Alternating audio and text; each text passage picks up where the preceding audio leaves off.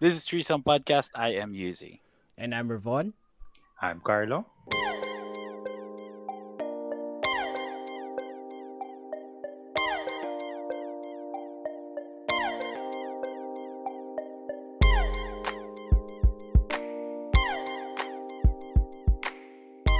Yes, welcome, welcome again. We are Threesome Podcast here on Facebook, YouTube, and Spotify. You can watch and listen to us for free. At syempre, andito tayo sa Buhay Abroad episode 51 na. Ayan, Yes. episode 51. Kung saan kinakausap natin ang fellow Filipinos para makapag-share ng stories, experience, learnings, and knowledge. Ayan, para makapagbigay kaalamanan sa atin. And syempre, ayan, exciting ulit ang ating Oo. episode. Mhm. Yan. Carlo So bago tayo magsimula guys, siyempre, ready nyo na yung mga questions nyo and ready nyo na rin ang mga kape nyo. So buy us a coffee, follow the link below. And para po sa mga nasa Spotify po, ano ulit yun, Rebon? Anong W? Nasa Spotify, www.buymeacoffee.com slash threesome podcast. Ang 3 niya is E T-R-E-E-S-U-M-P-O-D-C-A-S-T. Ayan. Ayan. So, marami marami pong salamat sa mga loyal na nanonood po sa atin at nga, nandiyan po spell- palagi sumusupport. Ano? Spell nyo nga na mabilis, Threesome Podcast. E T-R-E-E-S-U-M-P-O-D-C. yes, yes, yes. Ayan, Ayan, so bali yan. Yan, maraming maraming salamat. And pagka nandito po sa lahat ng mga kababayan po natin dito sa Japan na interesado magkaroon po ng mga ba- ng bahay, hindi pala mga isa lang pala. Pag interesado ka magkaroon ng bahay, punta po tayo sa Home Tech and kontakin po With natin Maricel si Ma'am- Season. Maricel Tech Season, Maricel yan. yes. Yan, isa pong kababayan Use po natin na Pinoy. Yes. Use the Mhm. code TSP po pagka sinabi nyo kung kanino nyo po nalaman and meron po kayong sorpresa from TSP pagka nagtuloy-tuloy po at nakuha nyo ang inyong bahay. Yes. So, Say contact po goodbye. Home Tech. Say goodbye to Wakaranay. Home Tech, Maricel Season. Malaki pong Don't tulong forget. yan. Mm, don't forget na masabi nyo yung TSP kasi TSP. meron kayong special promo pag ah, nasabi nyo yan.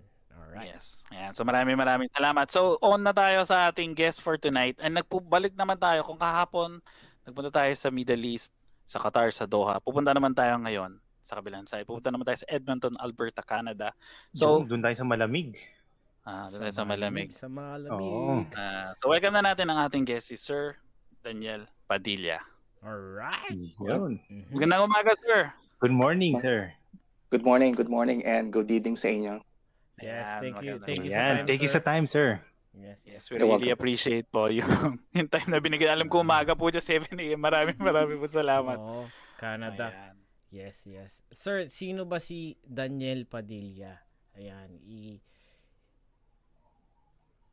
Baka pwede natin i-share lang, sir. A brief, Yes, ano po. yes, Sino po si Sir Daniel Padilla? Mhm. Um, been living in Canada for 20 plus years. Oh. Uh, pero lagi kami umuwi sa Pilipinas except itong nakaraang two years. Yeah, yeah. Ah, so we, we we really miss uh, uh, Philippines. Uh, registered nurse by uh, by profession. wow. Um, I have uh, two boys. Yung aking uh, eldest is graduating high school this year, and uh, Congratulations po, sir. thank you, thank you. And he was ac- accepted sa University of Alberta sa Faculty of Engineering. So we're really excited about that sa next uh, chapter ng kanyang buhay. Uh, I'm married to uh, Jenny Padilla, and we own a Kabayan Filipino store dito sa malapit Uy! din sa ano sa amin. Mhm. Yun. Filipinos. Ay, to, Kabayan, diba? Philippines. Ay, meron tayo. Pangalaw, Ay, Hindi ka, pangalawa na, no? Pangalawa. kaibigan pala yun natin. dito. Meron dito sa Japan, kaibigan naman yung pangalan. Ah. Mm. Diyan, Mm. kabayan. Tapos meron naman po Second- kami naging guest from New Jersey naman po. Ang pangalan naman, Bahay Kubo naman yung pangalan ng Oo. ano niya, yung Philippine store po nila. Alam mo, nakakataba ng puso pag nakakarinig ka ng ano, no, kapwa mo Pilipino, tapos may sarili siyang store, tapos, Mhm. alam mo yun, tapos nakikita mo yung mga Pilipino, syempre, suki, suki, di ba? Oo. Tsaka hindi ko alam alam kung may mga utang-utang sa ibang bansa pero hindi mo ano mo naman. Pero mga ganun, sir. May mga ganun. Palista-lista. Wala, wala naman. Wala, wala. May mga nagtatry pero may credit card naman kasi eh. Ah, May ah, so nagtatry applicable. talaga. Applicable Yeah, ang cards. Sir, hindi ba nagkakaproblema, i- i-ano lang natin yung sa store, hindi ba nagkakaproblema ngayon yung mga transportation ng goods galing sa Pilipinas papunta dyan? Actually, nung ah, nung nag-lockdown last year, ah, we were still good. Pero dahil naubos yung mga supply dahil nga nagkaroon ng restriction sa mga products, naging ah, hanggang ngayon actually it's ah, pahirapan makakuha ng mga products galing sa Pilipinas. At hindi lang kasi lahat ng products namin galing sa Pilipinas eh meron ding ni-import galing sa Thailand, sa um, ah, Taiwan, ah, mga Southeast ah, ano Southeast nations naman, Malaysia. Mhm. Yeah. Oo. Nagkaroon ng problema dahil sa mga restrictions. Oo, So, nahirap no. Damay-damay, hindi lang hindi Mm. lang food, lahat eh. Mm. And, Yeah. pero, paano yun? Kasi sabi nyo, di ba, nurse kayo. Um, meron kayong hired na tao para mag, mag tingin dun sa store and the same time nag, nagtatrabaho kayo daytime? When we started the it, it, it was a turnkey actually uh, uh business. Somebody was uh, already own ano uh, ano na may, may-ari noon ibang Pilipino Filipino din syempre Filipino store. And then we bought it in uh, 2009. During that time I'm working full time, my wife was working full time. So we were Nurse working Nurse hindi hindi siya nurse nasa ano siya nasa uh, medical laboratory. Oh. So we were ano um working full time and then working sa store. So basically wala ka talagang life. Pero wala talagang life. Yeah. Yeah. Oo. Kasi pag galing ng trabaho, diretso sa store and Yes, then yes, yes, yes. pag weekend nandun pa rin kami. Yes, tama. Tapos meron kaming mga maliliit na bata. So talagang for three years ganun yung ano namin, yung sakripisyo Oh. namin. But yung nakatulong sa amin na malaki yung aming ah, mga yung aking in-laws, yung yung nanay sa tatay ng aking wife. They pag wala kami, they sila yung nag tumatao sa store. Sa ngayon, ah we are really grateful and blessed na yung may mga staff kami full-time na nagtatrabaho Mm. doon. So, right now, wala ano, la- ako bihira na lang pumunta ng store, bihirang ah, bihira akong ah, makita ng mga mga tao doon. My Mm. my wife goes there some of some of the days pero a few hours here and then, but yeah, without our staff, it you know, we will not be able to Mhm. to be Nag-iisa ba yan? to sir? bilis lang. Kabayan ah, Philippine Store? Nag-iisa Marami naman sa- kami. Mm. Maraming ka Filipino store dito sa ano sa sa Edmonton.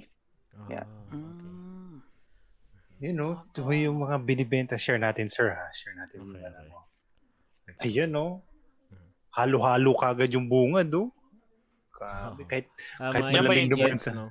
Yan yung, May- ah. Kabayan Filipino Store. oo. Yan, yan. Para sa ano ah, para sa Spotify listeners, nandito kami sa Kabayan Filipino Store ah, Facebook, Facebook page. page. Oo. Yes. mm.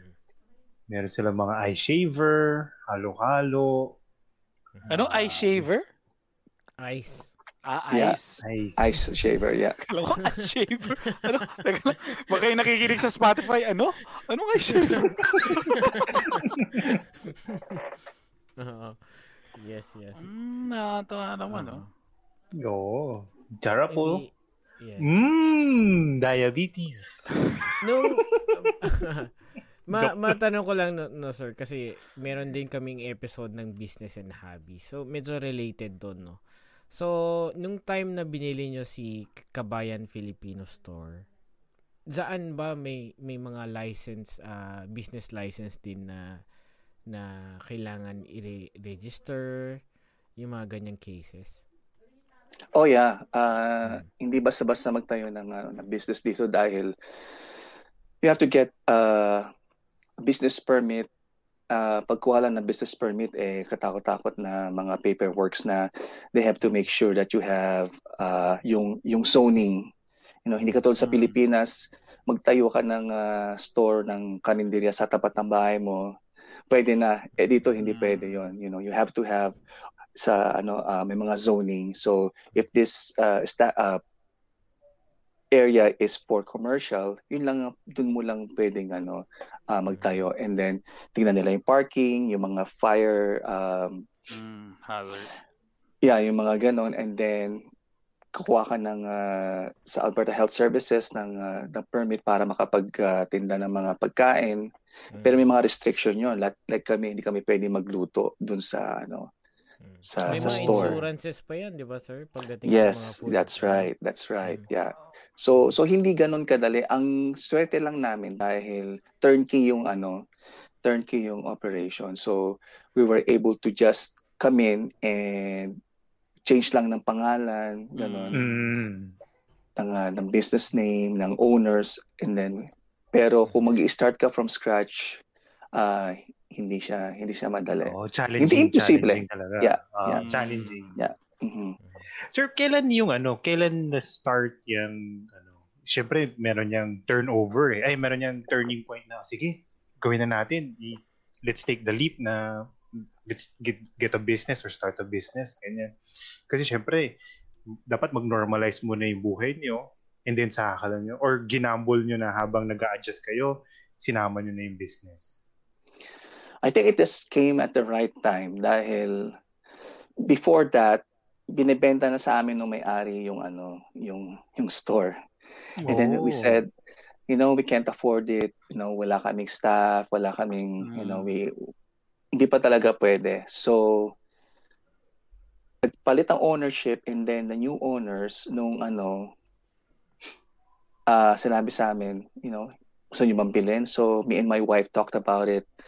We prayed about it and said, you know what?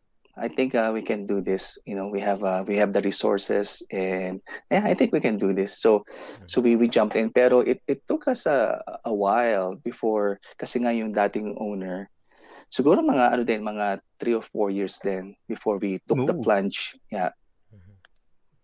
Eh, hindi hindi Tagal ba siya masasabi na na makakapag-feel doon sa sa monthly dues no only the store itself lang o kailangan magtrabaho pa rin Sa sa umpisa ba? Sa umpisa? Ah, sa hanggang until now hanggang present sir so medyo nagbago rin siya Oo, yeah, yeah, yeah. Mm. Dahil dati talaga we are uh, barely barely kumikita talaga. Mm. May mga times na we were thinking tama ba tong decision natin? Kasi, you know, like we are we are busting our Mm. you know, nagtatrabaho tayo ng uh, full-time, nagtatrabaho tayo dito sa store, tapos ganito lang kalit yung ano, almost wala talaga yung, it just covers the utilities, yung, yung rent. So, talagang, you know, are we, do we want to give it up now? You know, Mm. cut our losses? Or do we want to continue some more? Uh, yung wife ko, he, she was able to, you know what, uh, may mga ano siya, may mga ideas siya that uh, in you know in retrospect was really excellent na talagang it tided Mm. us over that ano yung hardship na yon. So sa tingin ko if you're starting a, a, a business especially you know, a Filipino store or a Filipino restaurant if you exist if you survive in five years you'll be okay na you'll be okay Ah, so parang yun, yun yung hump niya, no? yeah Maha- yeah mahabang journey yung five years Oo, bago pero- Pero It is. shout out. Shout out tayo kay ano, kay Mrs. Kasi syempre, Yeah. kayo Oh, yeah. dalawa magtutulungan yan eh. Mhm. Yeah, Di ba? yeah, yeah. Yan ang number one yan, support eh. Support with yung loved ones mo talaga. Mhm. Oh, absolutely. Without the yun pati pati yung mga uh, sister-in-law ko, brother-in-law, you know, they parang naging ano eh, parang naging uh, uh, family venture, kumbaga. Mm. Kami ano, kami nagpa-manage pero sila yung mga family namin, they you know, they really supported us uh, Mm. all these uh, all these years hanggang ngayon actually. May mga staff kami na Nice. ang pamangkin na namin na nag- nagtatrabaho sa store. Ibang klase kasi 'di ba nasa nasa ibang bansa ka tapos nagbi-business ka ng ganyan. mm. Medyo hindi hindi siya basta-basta. Paano yung marketing strategy niyo dyan, sir? Though English naman, English country naman, no? Ito. Ang sa umpisa pa lang, we we decided kasi ang problema ng mga nakita namin na mga problema ng mga Filipino store na hindi nagtagal eh hindi nila alam yung identity nila. Mm. From from the start we we we committed to serving Filipinos, you know, uh, Filipino lang. Kasi may mga Filipino store na nag uh, um, nag trying to get other uh, mag, mag, magtinda ng ibang mga products na hindi naman uh, swak sa taste ng mga Pilipino. Mm. So from ano from that time sabi namin Filipino lang kaya nilagay namin yan Kabayan Filipino Store kasi we want to pag nakita ng tao okay that's a Filipino store Mm. inang ano kasi may mga ibang Pangalan pa pangalan. lang, ah. Oo, pangalan pa lang dapat maalam mo na na it's a Filipino store. So pagpasok Hmm. mo, kailangan mga products it will be a Filipino store. Yun yung ah, ano, no, sir? Filipino. yun yung pag may pumasok, tapos may nagtatanong, meron ba kayo nito? Tapos alam mo naman, hindi pang Filipino store yun. Gaganon ka na lang, no? Pakibasa nga ulit kung uh, namin. May mga, may mga, Ang. Hindi, paano pang yung mga panglaing? Sir, meron di ba niyan? Yung mga panglaing na nakapak? yes. Meron yan eh. So, minsan Yeah. nahanapin mo yan ng mga Filipinos, di ba? Yeah, yeah. Mga dried na ano, dried na laing leaves meron kami. Ah. Yeah. Yun. Talaga store Mm. na talagang o nagluluto din kayo inside the store. Ganon. Bawal Ganon. kami. Hindi kami wala kaming Iba permit. license Ah, yan, license. sir. Oo, Iba yung license plus Mm. insurance pa. So, more on, ano siya, para siya, goods. ah. grocery. Mini Yes. grocery. That's right, Oh. yeah. Delata, That's Mm. right. mga Yeah. Mga sardinas. Saya, no? Yeah, yeah. Mm. Saya, no? Kung ano, mag-gro- kasi syempre, naranasan ko yun sa Japan na mag-grocery ka lang. Tapos, yung pilit na pilit na yung bili mo, kasi hindi naman yun yung mga ingredients na gusto mo. Pero sa ibang bansa, kahit, let's say, may, may, may major grocery ka na dun sa mga malalaking grocery, di ba?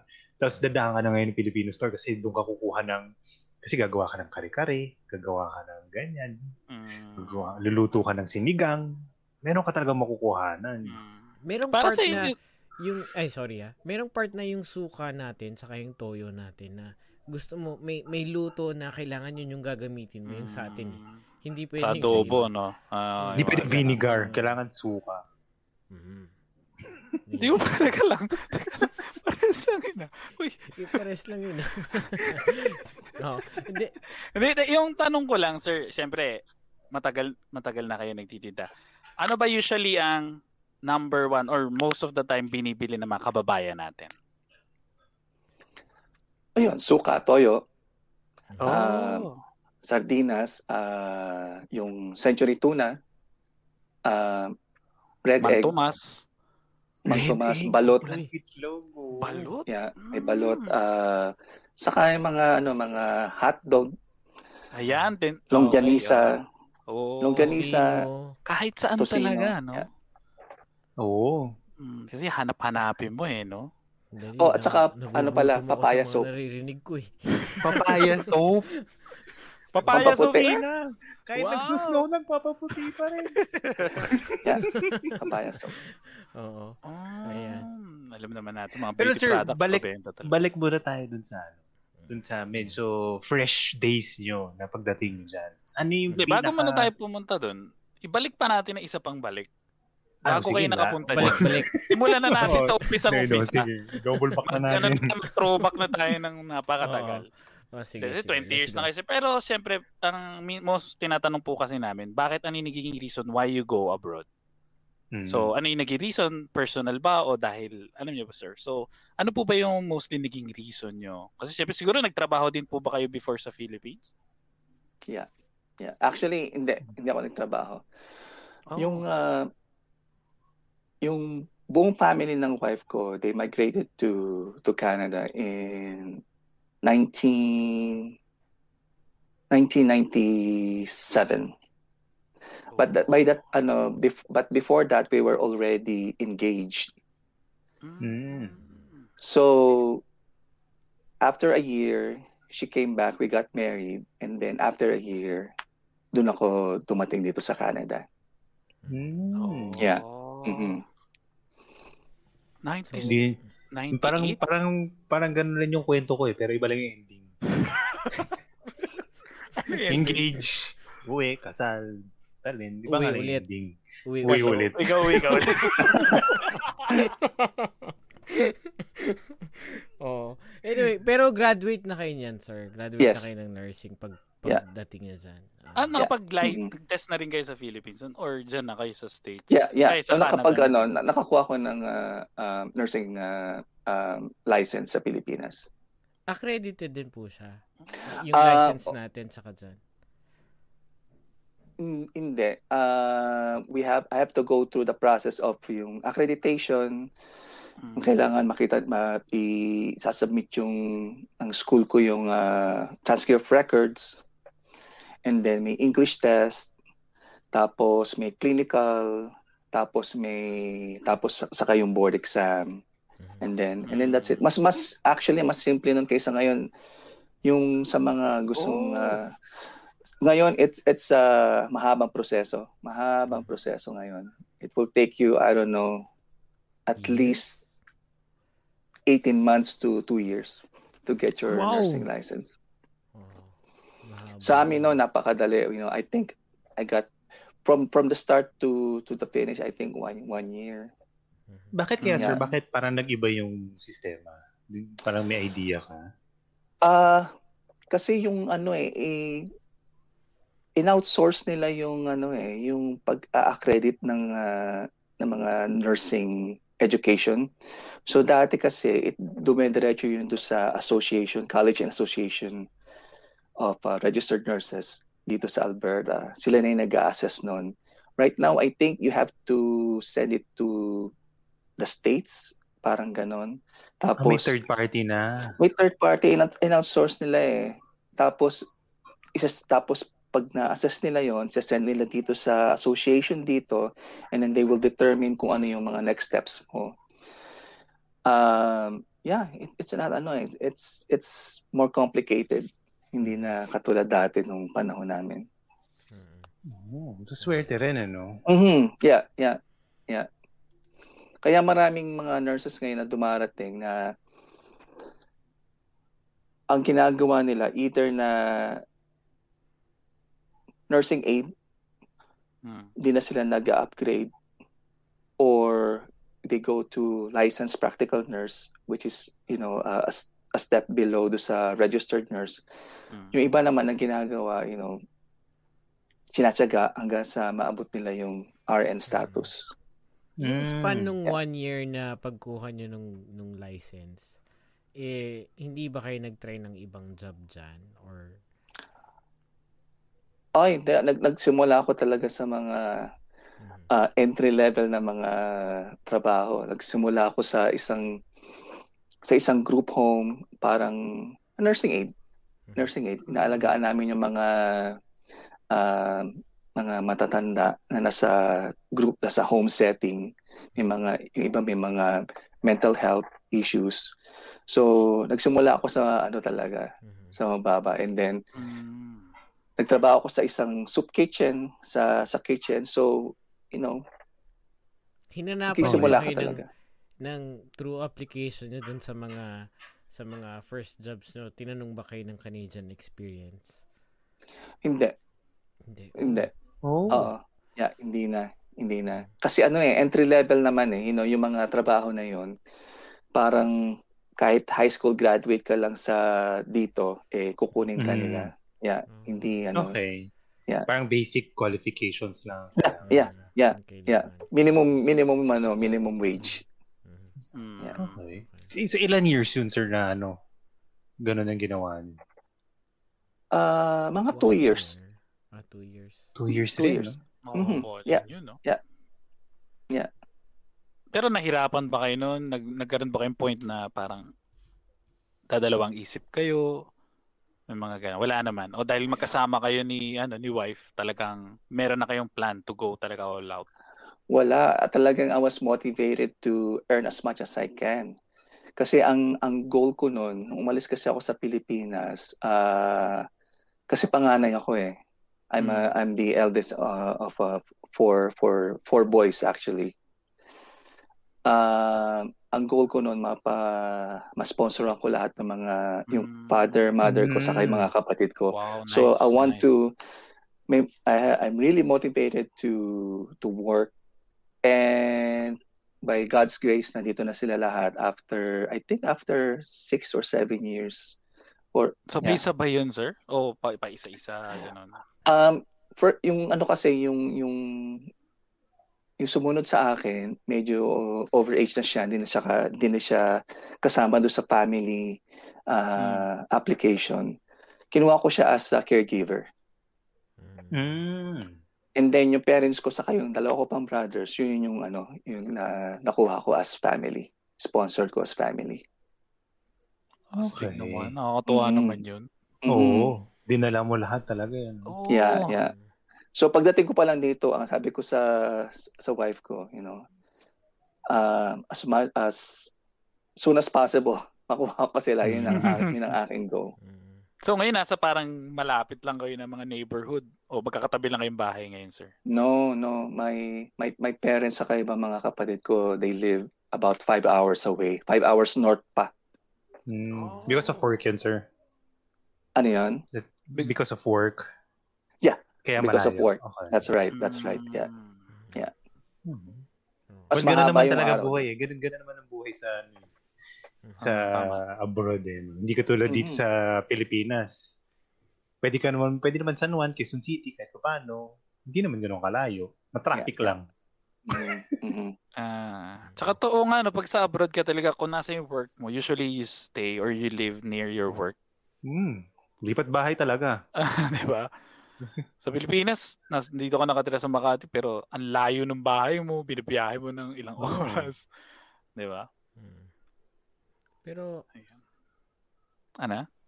yung yung span nung sandali nawala ako nawala ako Niisip Kaya ko guys, yung sasabihin ko tungkol dun sa ano, yung sa sa visa. Kasi sponsorship yung tawag ni sir. eh. So, Ah, hindi family, 'di ba? Sabi niyo, sir. Oo, Kinuha niyo sa family. visa. Paano yun? Sa inyo na naka you're the guarantor na nun. mm, Ako, yeah. So bale ang ang uh, Oh. principal applicant eh yung nanay ko kasi at that time yung yung tatay ko nagtatrabaho sa Middle East. So to make things simple, Mm. yung yung yung nilagay ko sa application yung yung sa nanay ko, siya yung siya na yung ano principal applicant and then uh, yung mga kapatid ko sila yung uh, dependents. Mm, okay. Yun ang nangyari. Yung, yung sumunod sa akin dahil overage na siya, ah, hindi na siya kasama dun sa sa Ah. dun- as dependent. So kinuha ko okay, na lang siya as caregiver. Dati pwede pa yung Working, caregiver. na working hindi. status na siya. Yes. Okay. So kumusta okay. naman yun sir nung nadala niyo sila? What ano feeling yun na feel niyo? Yun, kasi naging goal niyo yun eh. When you s- get you got there, naging yun yung mindset niyo. Tapos nadala niyo within 5, 6 years, sir? Nadala niyo sila diyan. Ano naman yung naging ano yung na-feel niyo noon nung nadala niyo sila diyan sa Oh, kasi bihira yung ano ah, bihira yung ikaw yung nasa abroad, sasalubungin mo yung buong pamilya mo na, oy, dito na kayo titira. Bihira yung ganun. Usually, Yeah, yeah. uwi, uwi lang, ganun. mm, Actually, uh, know, yeah, yeah, it was very, it's a, yung feeling ng accomplishment Mm. that that remains one of my biggest accomplishments sa tingin ko ah, na ma, na ma-sponsoran ko yung ah, yung family ko dito. Ah, ang the, ang downside noon ay pag umuwi kami sa Pilipinas hindi na kami as excited. Kasi nung ah, wala ka na uuwian. Exactly. Yeah, yeah. Pag Oh. umuwi kami sa Pilipinas, 'di ba, yung oh, yung yung nanay ko, yung tatay ko, yung mga kapatid ko susundo sa airport, then Ah, kakain tama, kami tama, sa tama. Jollibee. Yes, Wala yes, mga yes. Yeah. nga. mag magcha-shopping sa duty free, you know. Ang Yes. saya eh ngayon, you know. Oo, oh, wala. Tsaka wala Mag- ka na wala na kayong uuwian. Bahay, oo. yun Wala na kayong bahay na uuwian. Kung ganun Unless meron lahat. may property, di ba? May yeah, may yeah. yeah. Ah, meron kaming- naman. Okay. Oo, okay. oo. Mm. yeah. Pero yeah, wala kaming uwian. So iba yung iba yung feeling nung dati nung nandun pa sila sa Pilipinas. Mm. Paano yung uwi-uwi ka, yung half Excited na ka pa, gusto mo di ba? sila makita, pero half na gusto mo kumain sa Jollibee. Yeah. Oo. Yeah. May excitement pa, 'di ba? Oo. Oo. Ano? Oh, tsaka may Oo. reason ka na mag ah, oo, magpapaalam ako, uuwi ako kasi to meet my Mm. family, gatherings, Mm. weddings. Mhm. May mga reasons kayo to para magpaalam sa work. Pero ngayon, Nandyan na lahat. Oo, oh, nandun na. Parang, Pero Mm. syempre, bukod dun sa inasikaso niyo yung sa relatives niyo, may meron na ba kayong kids niyan? May may ah, may anak na kayo ng mga time na yan? Kasi sabay-sabay, work, relatives, tas yung kung kids pa. kung Business. Meron, meron. Oo. Ah, hindi, wala pa nung time siguro na yan. Wala wala. Yung nung nag nung nag-ano kami, nung ah, um, nag-business kami, may anak na kami, pero nung pinaprocess namin yung mga papel ng pamilya ko, we didn't have kids yet and that was a that was a that was a choice. mm, Yung yung panganay namin was born in uh, 2004 but but uh, ano na eh, yung naaprubahan na yung ano namin, yung ah, yung application namin.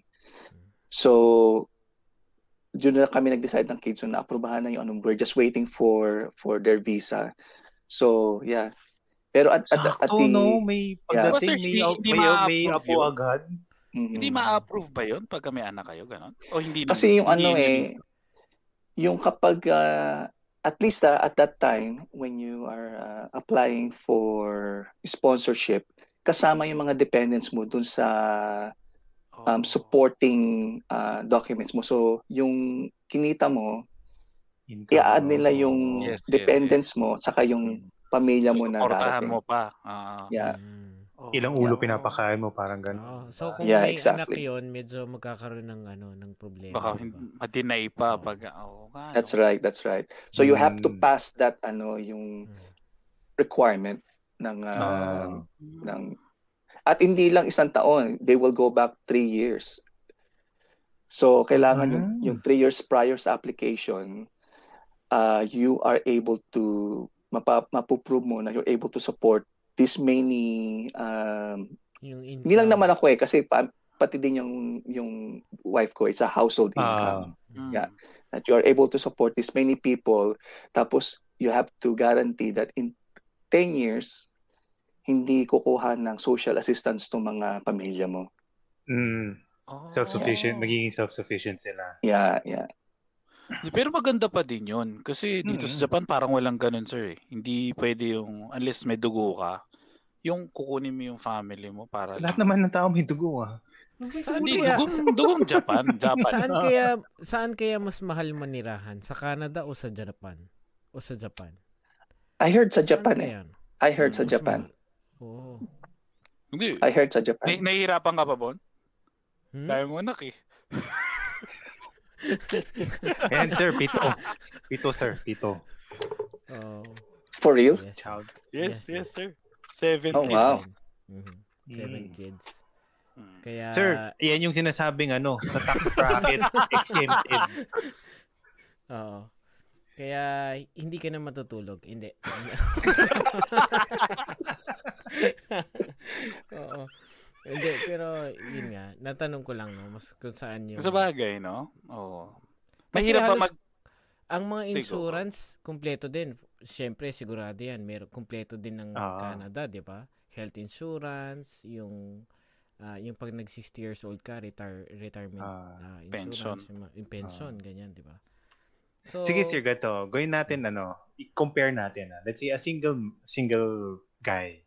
Ah, sa Japan, kikita ka ng mga 2,400 to 2,800 dollars a month. Tapos rent mo $600. Usually ang cost mo diyan mga one eh, mga $1,100 to $1,500 a month. Mm. Pag single ka, so wala kang kotse. Sa Canada, sir, pag single ka, tapos yung yung yung ano namin, yung work namin is just factory work lang. Hindi siya white, hindi siya white collar. Ah, mag- white collar ba blue collar? blue, blue. Blue collar, hindi blue collar. Hmm. um, parang pareho din pero if you are going to live in major cities like Vancouver or Toronto yung yung 600 na sabi natin bachelor's pad hindi hindi 600 yun. Oh. Yeah, it will Mas be mahal. probably uh, 1200. Isang kwarto lang, no? Yeah. Ah. 1200 bachelor. agad? Oo, I, Parang I, I Tokyo rin think siguro, no? Hindi, Tokyo. Nasa, nasa $2,000 kagad ang maliliit eh. Oh, isang room pa lang yun. Ah. Oo. Studio type na one room. Ah. um, Ang matitira sa'yo mga $100 na lang na salary. Hmm. Pang, tamang-tama lang pang ramen mo nung ano. Cup Oo, noodles. cup ramen. Wala ka ng pang ramen. Mahal pa yun eh. Cup ramen lang. Cup noodles ka lang. Oo. Pero bayad yung insurance mo pag nag-retire ka. Meron kang... Antayin mo mag 60 years old ka. umabot ka. 20 years old ka Oo, pa lang. umabot ka ng buhay. 60 Wait, years. wait, wait. Hindi na 60 years old, 80 years old na ngayon. Ang retirement? Hindi, parang mababago. Hindi ko pa sure. ah. Pero Hindi, di ba 65? 65. 65 ang retirement eh. Dito sa Sa inyo, Japan. ah. sir. sa Japan, 90 pa dyan. nga eh. di- dito sa sa Canada ano, 65. Oo, 65. 65. Oh, oh. yeah. Tumitigas kasi yung buto eh. Tumitigas na rin yung mga buto natin eh. Hindi katulad dati eh. Parang pagdating ng 60, ay, relax na. Okay na. Kaya na. Eh sir, meron Ngayon. kayo, though, though 65 years old yung retirement age, anong anong age nyo gustong mag, parang mag-retire? Uh, I was hoping before that. siguro siguro ano ang- Tama, ang- oo. Ano siguro Ano? mga 50 55 ganun. Ako, I want To to I want to pa eh, travel. no? Yeah, ako yeah, din, I want eh, to ako travel. din eh. 50, Yeah. 50s eh, mga ganyan. eh. Yeah, yeah. Habang may lakas Oo, ka pa, di ba? ganun. Hmm. Kaya tayo ako na Mas tayo ng luto mo eh. yung pera mo ng 60 years old ka, tapos hindi ka naman makatravel. Kaya, Wala Mm. rin kwenta. Uy. Bibigay Yeah. mo lang din. Bibigay mo lang din. 60, ang 60 na kilos ka pa niyan. Basta hi- marunong ka lang mag-exercise. Oo nga. Ang naiintindihan ko yun. Pero hindi mo pa rin magagawa yung mga physical activities na pwede mong gawin. Ano ba yung ibig mo sabihin ng physical activities ha? Travel. 60. 60 ba? parang, travel. yung, parang back-breaking physical activities or hip-breaking physical activities. Skydiving, yung mga ganun. Oo. Yung mga mountain climbing, mga ganyan, di ba? Hmm. Kayo ba sir, may mga hobbies ba kayo? Mga ganong klaseng mga activities? Hmm. Oo, um um meron kaming ano eh, meron kaming napiling ah, ah, malaking lupa. Um so Mhm. it's parang it's raw land, forest, maraming maraming ah, puno. So, yun ang pinagkakaabalahan namin ngayon, uh, trying to build a cabin, uh, trying building a trail. So, ano, ah, yan, yun ang mga photography. I'm into you know, Nice. photography. Sandali, sandali. Narinig nyo ba? Meron kaming biniling forest. hindi hindi nga nag-process eh. Meron kaming Lupa, pwede. Land, Ha? pwede. Forest, eh. gubat. Ang laki eh. Ang laki nun eh. Di ba? Pero May bakit, trail. sir, ano yun? Ano yun? Um, is that readily available for locals and Purchase, foreign ah. people? Oo. Oo, um, what do what do you mean by ano, local? Readily available na parang, kunwari, may areas na ito talaga may Binibenta. government, binibenta ng government yan? Or, Ah, and, and, and, ah, no, no, no. Ano, um, ano na siya, uh, subdivided. Subdivided may, Ah, okay. may mga dating may, may-ari na yon. Ah, hi- hindi kasi siya dinevelop eh nung ano Mm. nung nung ah, nung may-ari. Oo, hindi siya dinevelop. So basically meron lang siyang gravel path, maliit na gravel path, tapos may maliit na may maliit na, na cabin. So, yun ang trying din yun dinedevelop namin ngayon. Pwede So, siya gawing nagtatay- park. Puro cabins, tapos para sa mga parang Filipino theme park na parang ganun yung vibe nung Mhm. Pwede mhm. kaya Parang camping ganun. kaya? Yeah, Ah, yeah, yeah. ba? Yeah, exactly. Camping ano, camping uh, camping grounds. Yeah. Yes. Pwede maging ganun, di ba? Pero more on family lang yon para lang sa inyo. Oh, no, no, no. Family and friends. Kaya kayo, pag Mm. pumunta kayo dito, dadaling ko kayo Wow. doon. Oo. Yun. Nice! Sa, sa, dadalhin ko kayo sa forest. Liligaw tayo. Sige sir, city na lang po. may trails, may ano. Pero okay masaya na, yun, masaya yun. Pwede rin siya Oo, maging ah, business, ay. diba? Sir, uh, katulad ng ibang countries kasi, di ba, meron, ano, katulad ng Australia, sabi nga nila sa Australia, pag lumabas ka daw ng bahay, lahat daw ng animals doon gusto kang patayin. So katulad dyan, may mga trails kayo, may mga ganyang uh, forest um, getaways. Ano yung, paano ba yung safety niyo dyan? Or is there any danger ba? Like mountain, Grizzly Mountain. bears. o mga may mga pangil? Um, doon sa doon sa lupa, doon sa acreage, meron kami nakitang ah, mga poop ng moose. Oh. Merong ah, deer, white-tailed deer. Meron kami nakitang coyote na mga Oh. poop. Mm. At saka may mga garter snake, mga Hmm. Sige sir, sa, doon na lang talaga kami sa city. sir. Wait ah, ang moose napakalaki niyan ah. Parang Oo. parang parang jeep, mas malaki pa si jeep, parang jeep yan ah. Pag lumalaki, Oo. mas mataas pa sa tao. Mm. My Yeah. gosh. May mga ganun. Kailangan hilig mo talaga eh, no? Para talagang, more on the outdoor talaga kayo, sir. mm mm yeah. Eh, Yeah. eh nga si Sir na ako camouflage no. pwede na siyang, pwede na Pagkatapos ng tana ito, pupunta na kaya agad sa forest. Oo. Ready na, no? Pero, So may shooting kayo, sa laki. shooting. Baril Sa din, laki. gano'n? May rifle din kayo, sir. Nice. Wow! Hunting, matalang mga bows, gano'n? Wala naman. Ah, wala, wala pa akong Arrow. bows, puro ano lang, puro ah, ah, baril. Mhm. Pwede ba Oh. mag-hunt ng animals ng ganun gamit yung baril? Oo, um, it's ano, seasonal. Tapos mag ah, apply mag-apply ka ng draw. May dinodraw yun License. halimbawa. Ah, okay.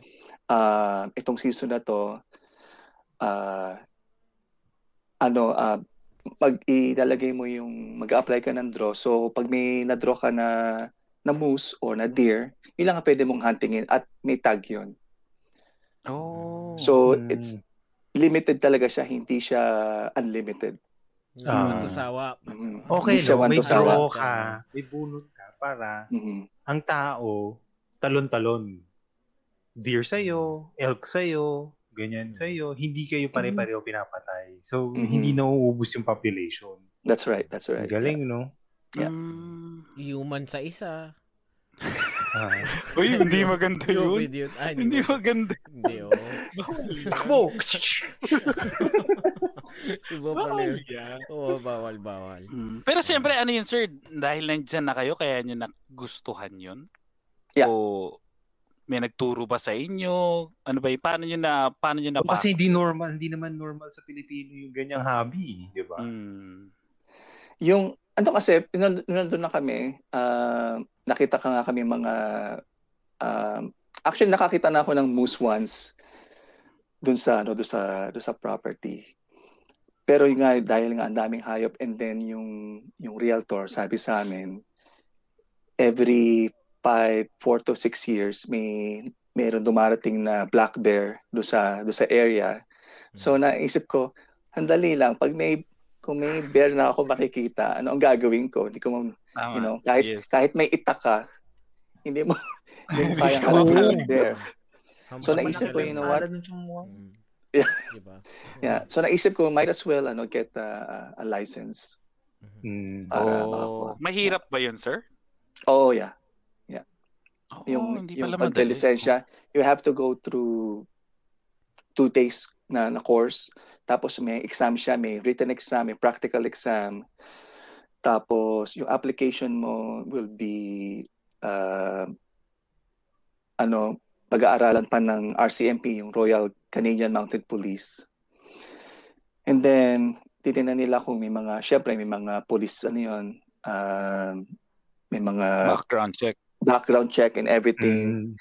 Talagang ano, ah, tapos ako nga Mm. nag-apply ako nung September, nakuha ko lang ng ano eh, ng January yung license ko. Ma mahaba-haba na, na Mahaba proseso. rin, no? Yeah. Mm. And then after May study. ha? May study. May study na Oo. siya. May, may, Yeah. Yeah. training. And then after that, magkukuha ka ng ng hunting uh, hunting permit. So hindi per hindi per hindi porke na meron ka ng gun license, eh pwede ka na mag-hunting. Mm. Another schooling na naman yung para Wow. ano to become Kasi a, alam a ko, hunter. Mm. kasi alam ko parang meron na silang ginawang parang caliber, by caliber. Let's say, kung may animal, para sure kill ka doon, tama yung caliber mo. Hindi yung ilang beses mo babarilin. Parang hindi, Ah, para alam mo yun, ano, hindi, hindi kulang yung bala mo para ma-take down yung animal. Kasi kawawa Exactly. rin naman, di ba? Exactly. Exactly. Oh. Yeah. Tama yun. Yeah. Ganun nga. Oh, no. Galing, no? Kasi mercy Kung- kill dapat ano eh. Mercy kill, kill, kill. one Ah. hit, one kill dapat talaga eh. Yeah. Mm. Para hindi na, Yeah. hindi kawawa yung ano. That's So right. how, That's right. kung, Sige, Carlo. Di ko, yeah. Wala ba tayong rules? may Wala, na-experience- walang rules. Ano, ah, rules? Hindi, parang, syempre, di ba, animals yun. Parang, hindi yung may mga animal, anong? Cruelty. Oo, mga Ah, ganyan. yung mga ano, Oo, Ah, activist, parang- yung mga gumaganon. oo, may mga ganyan ba? O wala naman? Uh, wala naman eh. Pa, Mm. Kasi dito, you know, um, if you want, nam- kasi it's a, owning a firearm is a, is a, a privilege. Hindi katulad sa, sa states, it's a, it's a right to own a, Mm. to own a gun. Dito, it's, it's Oh. more of a privilege. Hmm. So that's why you have to go through a, you know this process para makakuha ka ng uh, ng permit. Yeah. So it Mm. takes a it takes a while. Um so dito you know kung ayaw mo magkaroon ng baril, okay lang. kung gusto mo ng baril, but it's really there's a lot of mga rules regarding uh, Mm. owning, regarding hunting. Napakaraming napakaraming rules. That's why you have to go through school, to training, through exams. Mga ganun. Ayan, sir, speaking of rules, ano yung pinaka parang frustrating, meron bang frustrating part na nangyari nung nagtra-transition ka from from Filipino life to Canadian life? Yung mga basic rules nila, yung day-to-day rules nila dyan sa sa cities, may mga ganun bang moments na parang nakaka-frustrate naman tong rule na to sa Pilipinas, walang ganyan. Oo, yung ano, speed limit. Sasabihin ko ano, traffic light eh. O nga, no, speed limit niya. no? Speed limit. Yeah, yeah. Sa Pilipinas, parang ang speed limit suggestion lang eh. Ah. Oh, tama. Dito, ano eh, medyo uh, ini-enforce ang speed limit Ah. kasi pag nahuli ka ng ano ng ah, na photo radar ka, you know, masakit sa bulsa. Oh. Yun eh, no? Mhm. Na ganyan masakit. ako eh. Na ganyan ako na photo. Masakit nga talaga sa bulsa. Tapos may seminar pa. Tapos Mm. may rule Oh. na bawal ka pa mag-drive ng 30 days. Oh. Ah, Sobrang daming ano kasi over talaga yung yung speed ko. Canover. Oh. Amin, aminin mo. Aminin mo. Hindi 40 40 pla- Plus 40. Plus Plus 40 ka. Above plus ka dun sa ano. 41. Oo. Ah. Plus Medyo- 40? Ang laki nga nun. Oo. Kaya Tapos 20 lang yung ano. hindi 60 yung 60 yung required speed. Nasa 100 ako eh. 101. Mm. Ah, ano na yan? Hindi ano kasi na yan? Tawag dito, yung highway? right lane, yung right lane niya, oh, highway. Yung right Fast lane, lane, niya, pwede, ba? pwede yun eh. Hmm. So, bigla akong napansin, ay, i-exit na pala ako. So, pag pwesto ko dun sa, sa left side lane, tapos sakto may, ano, hindi na ako nakapag-minor. Ayun, Ngumiti ka na lang. Nag-miss ka na. Ah, ka na lang. Nagulat ako eh. Nagulat ako Sorry. first time ko eh. Oo. Hindi ko alam kung Mm. red ba siya, orange ba siya, o violet ba yung lumabas na ilaw. Parang, ooh! Hindi, pero Ayun totoo yan ha. Dito nga sir, alam naman natin sa Japan, maraming mga high-end na cars din. Siguro dyan din sa Canada makakita. Dito makakita ka na mga, kung nakaraan lang nakita ko Lamborghini dyan. Tapos sa mga major cities, may mga Ferrari, may mga ano. Pero hindi nila mapatakbo ng talagang yung mga ganon. Kasi nga, pinapalo talaga nila yung ano, yung speed limit. Kaya Parang, expressway. Baka sa expressway, sir, pwede na kayo mag, mag ano dyan, 120, 140. May mga, you know, uh, instance. may mga instance na, you know, you, you need to, kalimbawa may malaking truck, trailer, tapos Ah. you know, medyo mabagal, you know, you can go Overtake. just to pass, yeah, Mm. just to pass, mag-overtake ka ng ano, 120, ganun, sa ano. Pero they, they're, they're also very strict sa mga highway dito. At kapag na-pull over ka pa ng ano ng, ng police, may demerit pa 'yun sa ano mo, sa license. sa license mo. Yeah. Yun ang, oh. yun ang matindi doon eh. Kasi yun yung pagpapataas ng insurance mo pag nag-renew ka. True. Ayan, oh. speaking of insurance na, ng na, license, nabanggit, sir.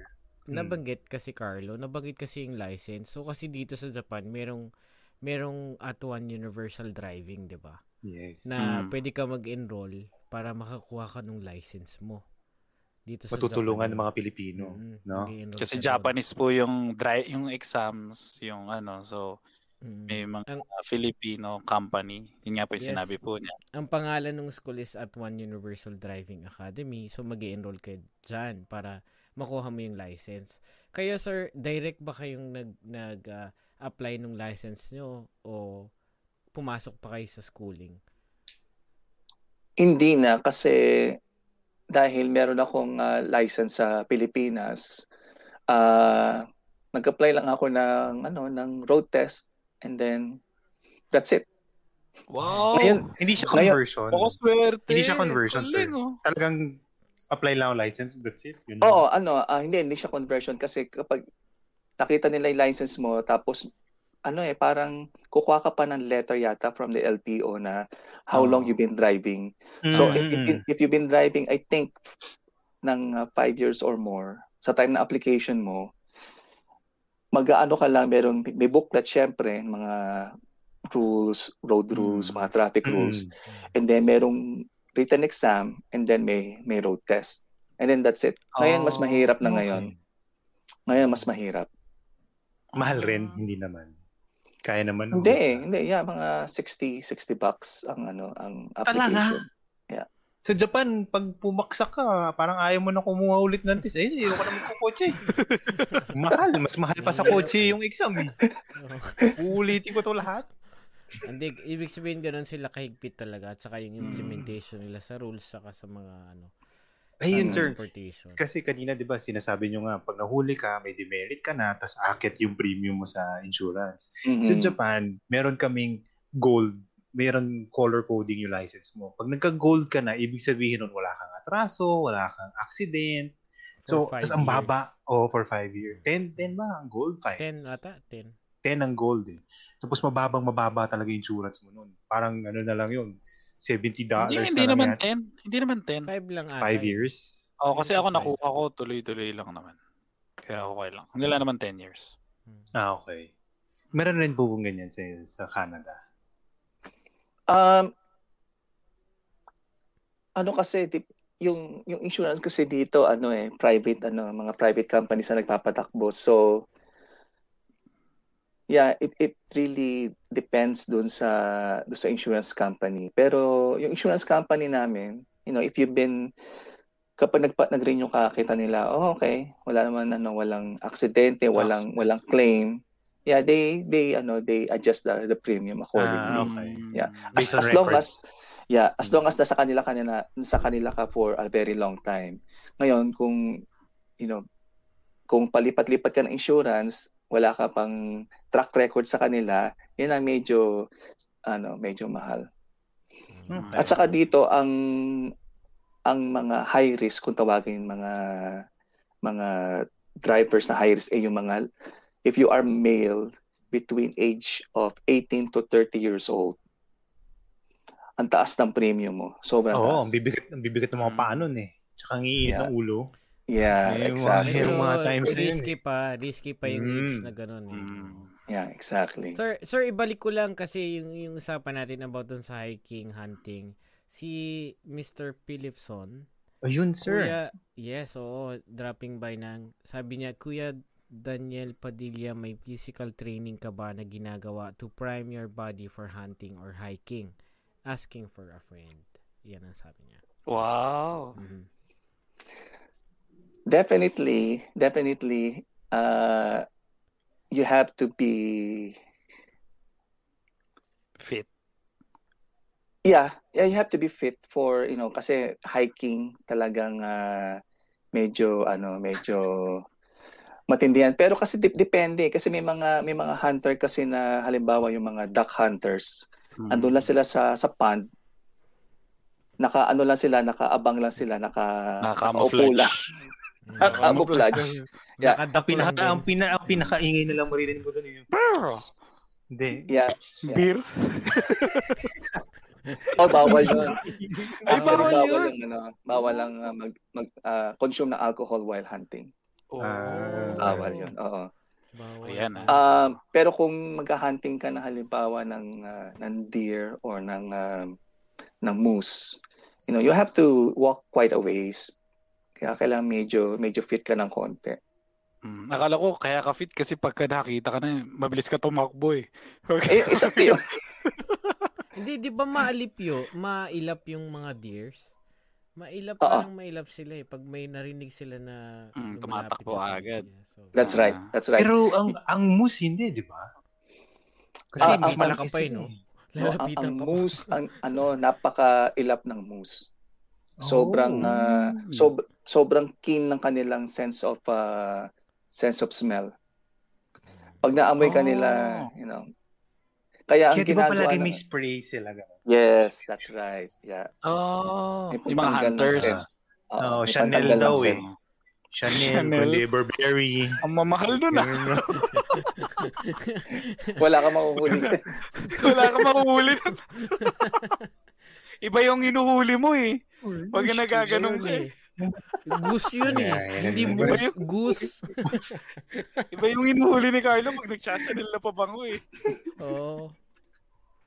Mother goose. Kayo ba sir? Kayo ba sir? Siyempre nakapag kumalaki license, yan. Sabi nga, thank you pala kay Philip sa question ah. Mm. Ano yung recent na hinant nyo po? Meron ba kayo? Na ano? O lahat yan na Actually, gawan nyo na po? Most In- in- na, hindi pa kasi kakakuha ko lang ng license noong January. Ah, So I've been through the so yung mga ano yung yung ah, tapos na yung hunting course ko. So right now we're waiting for the draw. Pero I've been to the the range. Nakapag ah, target shooting na rin kami dun sa ano sa sa acreage.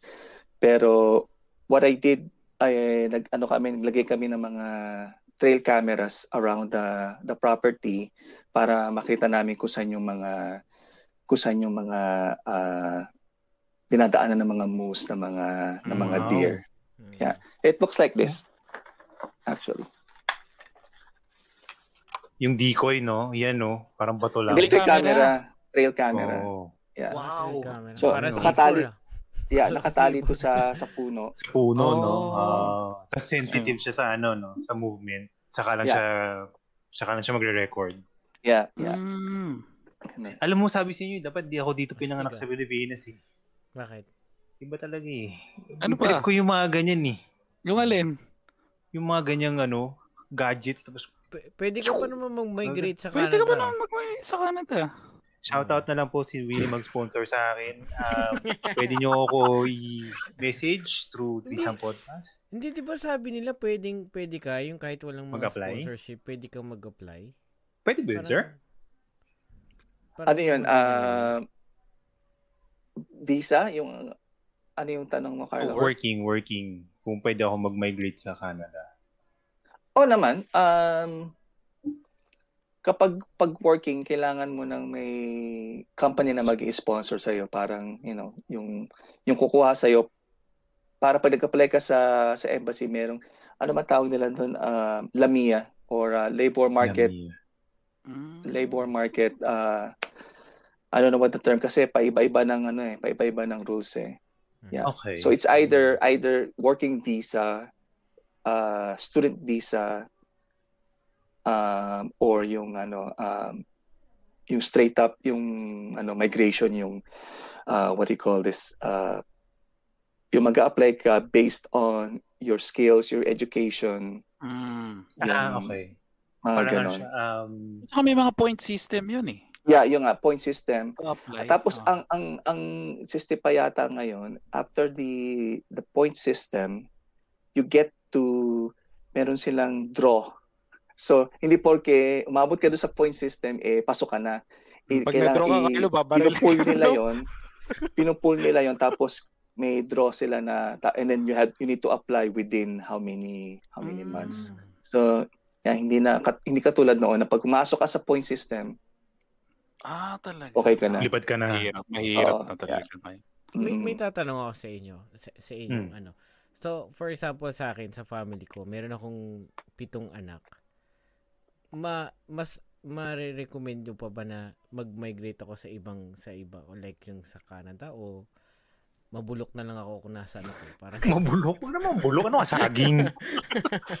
Nasa Ah, tapat oo. nga naman. Hindi, hindi. Kumbaga, hindi, k- kayo, kung sa tingin nyo lang, ma- mare-recommend nyo ba na na mag-migrate sa sa English country or magstay na lang sa Japan?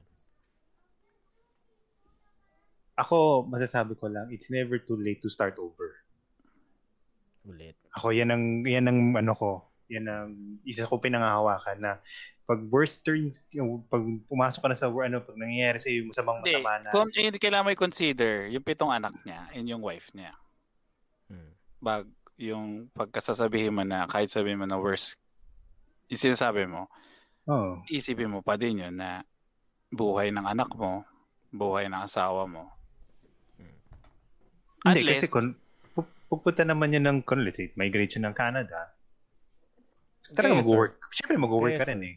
Unless Oo, ano ah, ano yung yung makukuha mong trabaho is bubuhayin, mabubuhay yung pitong anak mo tsaka asawa mo. Ego mo Hmm. yun. Talagang, di ba, Hmm. kung kaya yung ganun magiging buhay, why not? Eh, yan diba? pa, galing-galing yan sa video tsaka sa photo. Mm, nasa Kaya ano kaya rin ni sir? yan. Kayo sir, sa tingin nyo? Tama si Carlo, I- it's never too late to start. May mga kilala kami dito na ah, halimbawa yung ah, tatay ni Philip, you know, or yung even my in-laws, even my own father, you know, they they they they arrived here nasa late 50s na sila and they were still productive. My dad only retired last last year and Hmm. he he's 71 so for for 10 years Wow. nagtrabaho siya and you know he was still productive during that time Oh.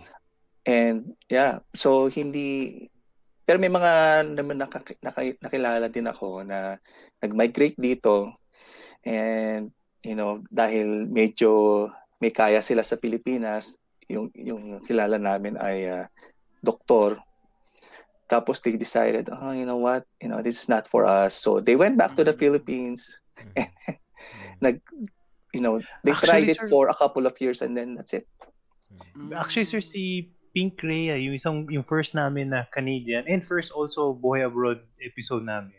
Mm. Ganoon din sila sir, doctor lahat po sila. Levi Tapos also. lumip- Levi din. lumipat sila na Canada, Pero sabi niya Toronto ay- sila. Toronto. Mm.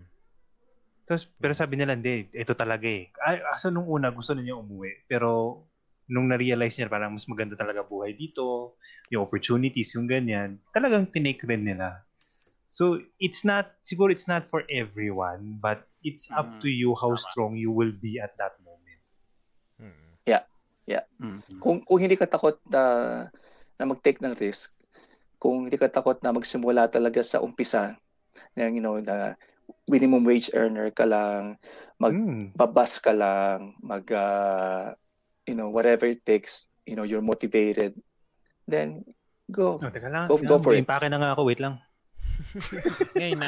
Now na? Mag-impake na. Namamotivate ako eh.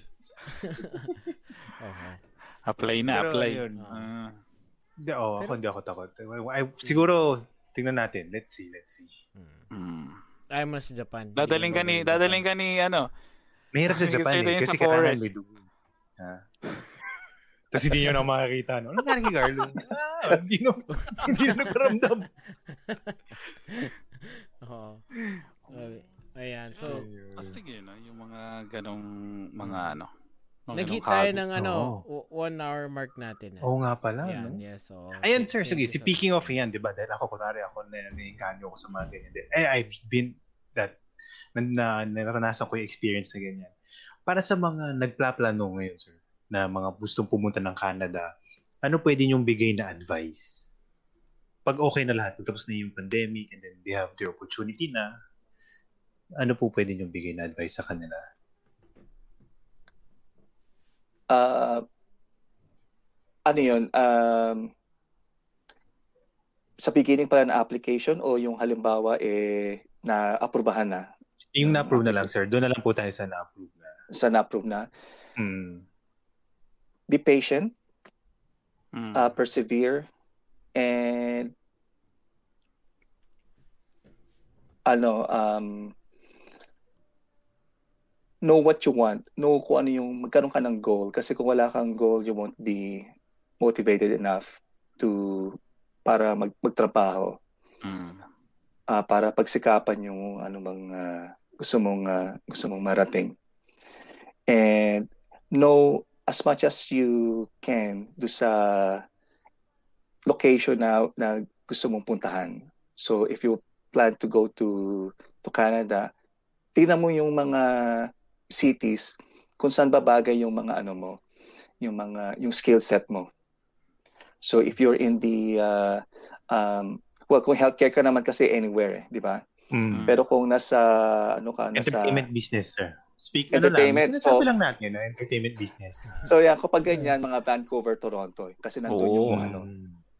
Vancouver, Toronto. Pero having said that, mas mataas ang standard of living nila kaysa Mm. dito sa Hmm. Edmonton, Calgary, Winnipeg o sa Saskatchewan.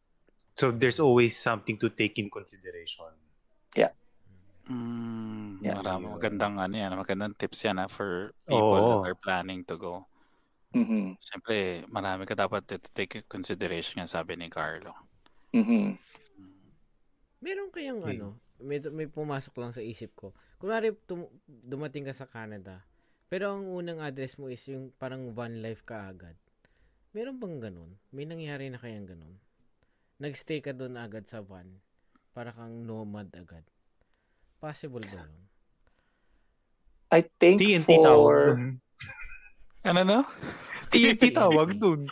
Siyempre dapat Hindi naman, registered ka eh. Registered may tirahan ka, may registered Ba't ang van life ba naka-register ba yun? May register, naka-ano ba yun?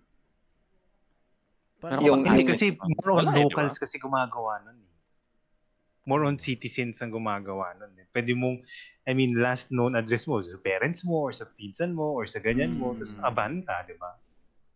Parang Pero sa sige, sir, kayo, sa mailing tingin- address eh. sa sa, sa umpisa, yeah, kailangan mo ng mailing address kasi doon ila, doon na papadala yung health card mo, yung social insurance number mo, yung driver's license mo doon ipapadala lahat eh.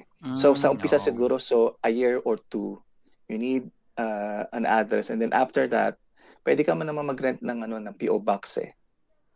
Mm, Yun, yun, pala, PO? PO Yeah, box, yeah. oo. And then after that, Okay. you know, balik-balikan mo lang yun every So parang month or ano, so. no? Parang settle mo lang muna yung core identity mo as a citizen or as a, as a working force dun sa country na yon. And then siguro pag ano na, ayos na lahat ng paperwork mo sa government, then doon ka na dahan-dahan mag Yeah. mag-nomad. Mm. Mm. Mhm. Mhm. Hmm, makes sense, makes sense. Oo. Mhm. Pwede, pwede. Ano yan eh, dream, dream Hindi ano ka rin- ni Rebon yan eh. Ni Hindi ka rin eh. makapag-drive. Hindi ka rin makapag-drive kasi Oh, wala ka palang driver's license. So nga. Pero kung Oh. gagamitin mo yung interna- Japanese international driver's license, yun pwede siguro. Hindi, pag visa mo is ano, tourist lang. Hindi pwedeng resident. Tourist Actually, may mga- two years. Meron mga dumating dito na ginamit yung international license for until mag-expire. yung yung license. Yeah, Oo. yeah. Pero app pero before mag-expire yun, dapat kumuha ka na ng ano dito, nung Mm. license dito. Lisensya. Eh, hindi naman Mhm. mahirap eh, di ba? Hindi ka tulad Mhm. sa Japan. Oh. Ang daming license ni sir. eh. Mm. May License License sa lahat, barrel, license to kill, license to drive, Nursing. may Nursing license. ano, di ba? nursing dami. license. Pero lahat yun sir sa sa 20 years mo doon mo Ah. nakuha yung lahat ng licenses na yan. Mm, 20 years. mhm. Maganda yung ganda ng journey, sir, no? Ganda ng journey. Mm. Mm. Yes. Nakakatawa yung... Mm. Tapos may So, but- license to operate a business. Yun ang magandang license. Mm. Yun ang napaganda sa ibang bansa. Oo. Di ba? Puro license. Sir, hindi ba kayo magtatayo ng office for licensing?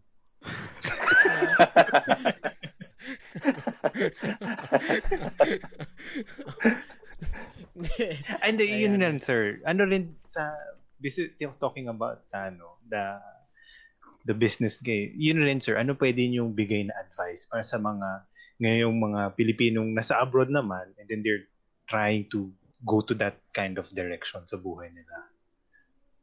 Ano in in, in uh, business in general o Filipino store? Magsa-start po sila ng business. Filipino stores, sige, siguro para at least alam niyo yung meron ka yung background niyo. Know your ano know your identity and then stick with it. And yung customer service is not just customer service to sa bumibili pero customer service is also for your staff saka doon sa mga supplier. Supplier.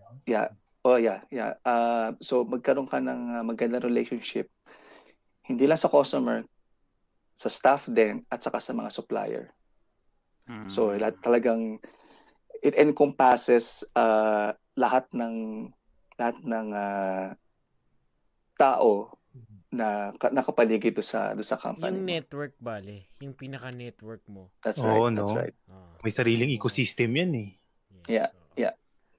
Kasi kung magko-focus ko lang sa customer tapos yung staff mo eh you know hindi mo pinapakisamahan na mabuti eh pagtalikod mo ano naman ang ano ano eh, sila yung nasa front line sila yung Ah. sila yung ano ah, nakiki nakikisama sa mga sa mga customer mo.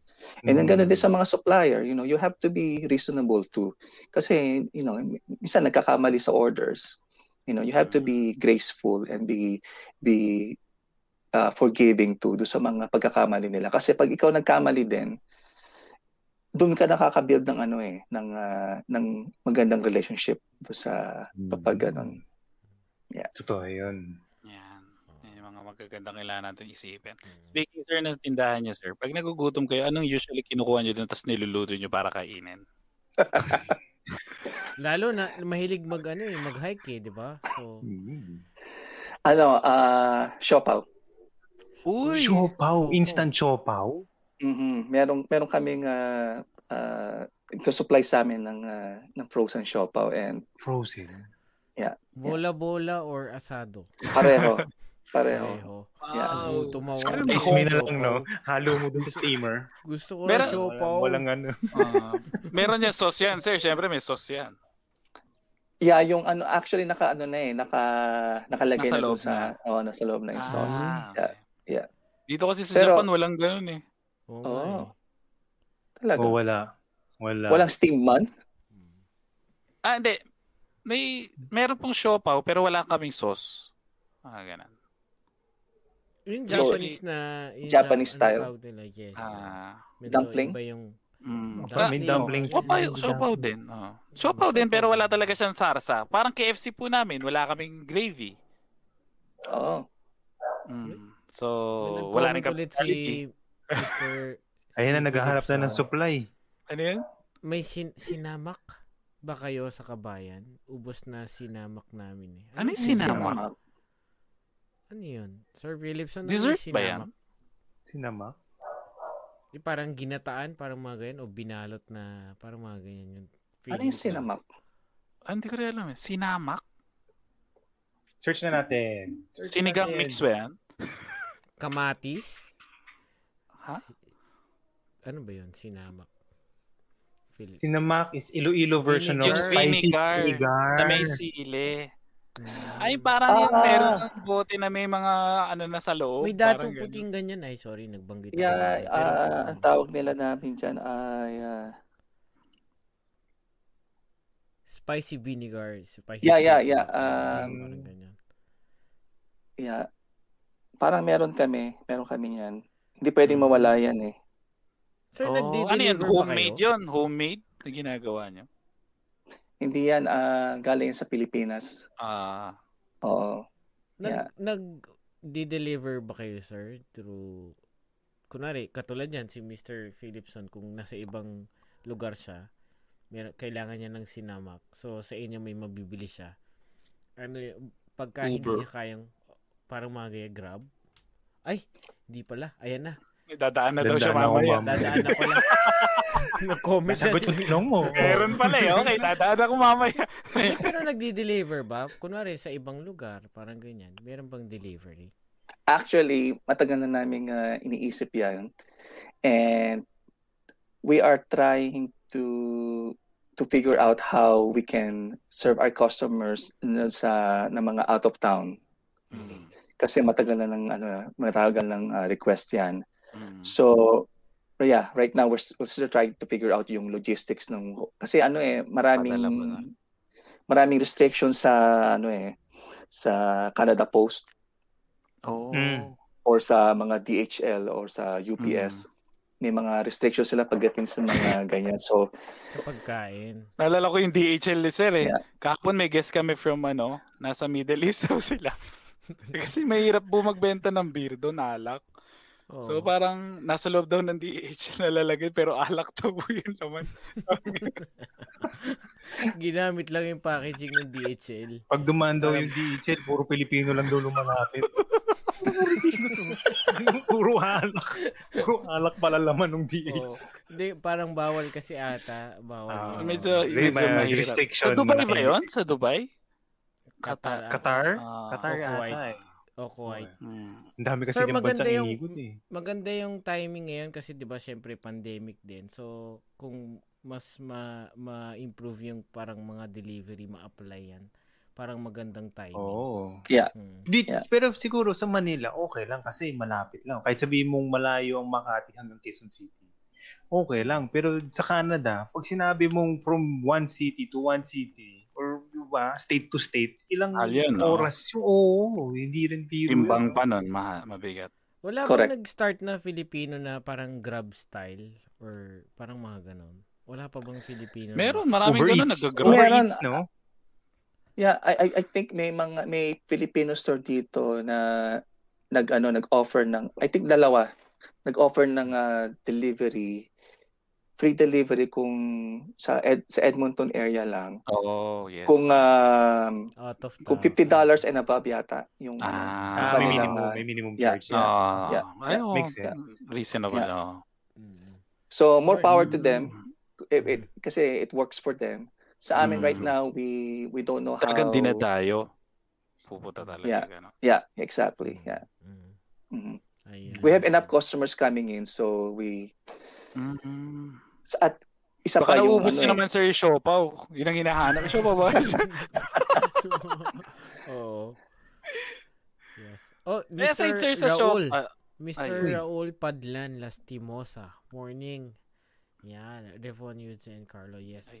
Hello, Good sir. morning, sir. Thank you for dropping morning. by. Ayan. mhm. Yun. Aside sir sa siopaw, syempre, ano natin yan. Ano ba? Nagluluto rin ba kayo sir? Aside sa ano? Hindi. Pero may katabi kaming ah, Filipino ah, restaurant. Uy, Yun, sarap naman. kayo, oh. no? Gigising ka na lang doon. Oh. Mhm.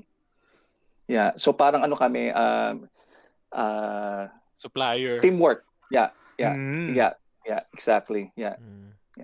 Tapos meron din kaming katabing ah, Filipino bakery. Yun, no? All in Sarap one. Actually, naman. magandang idea yun. Kasi nga, Mhm. nandun na kailangan eh. Isang isa lang Ah. ipupuntahan mo, hindi yung dadayo ka pa doon sa kabila, tapos dadayo ka na naman sa kabila. That's right. At least yun, Mm, isang punta mo lang, stop, tatlong no? tindahan. Oo. May Oo, ilan para sa mga eh, kababayan mo talaga na pupunta doon, bibili dito, kakain dito. Oo. Okay, magbe-breakfast muna kami. Hintay Oo. namin bumukas ang kabayan. Grocery. Mag-grocery Oo. na akong kabayan. Oo. Tapos ngayon kakain na ako doon sa restaurant. Sausaw mo muna yung longganisa doon sa Sinamak. Mm. diba? Mukhang yan ang gagawin ni Philipson mamaya. Oo, dadaanan na eh. Oo. Ay, Steak, yeah. Mag- Sir, il- anong oras, yun, ano? what time to what time po yung business niyo? Um, start kami ng 10 up to 6 o'clock. Uh, 10 Monday a.m. to Monday to Saturday. Except Sunday, 12 kami nagsisimula and then 6 o'clock and then we're closed on holidays. Mm. Okay. I think ganun din yung ibang uh, yung Filipino restaurant.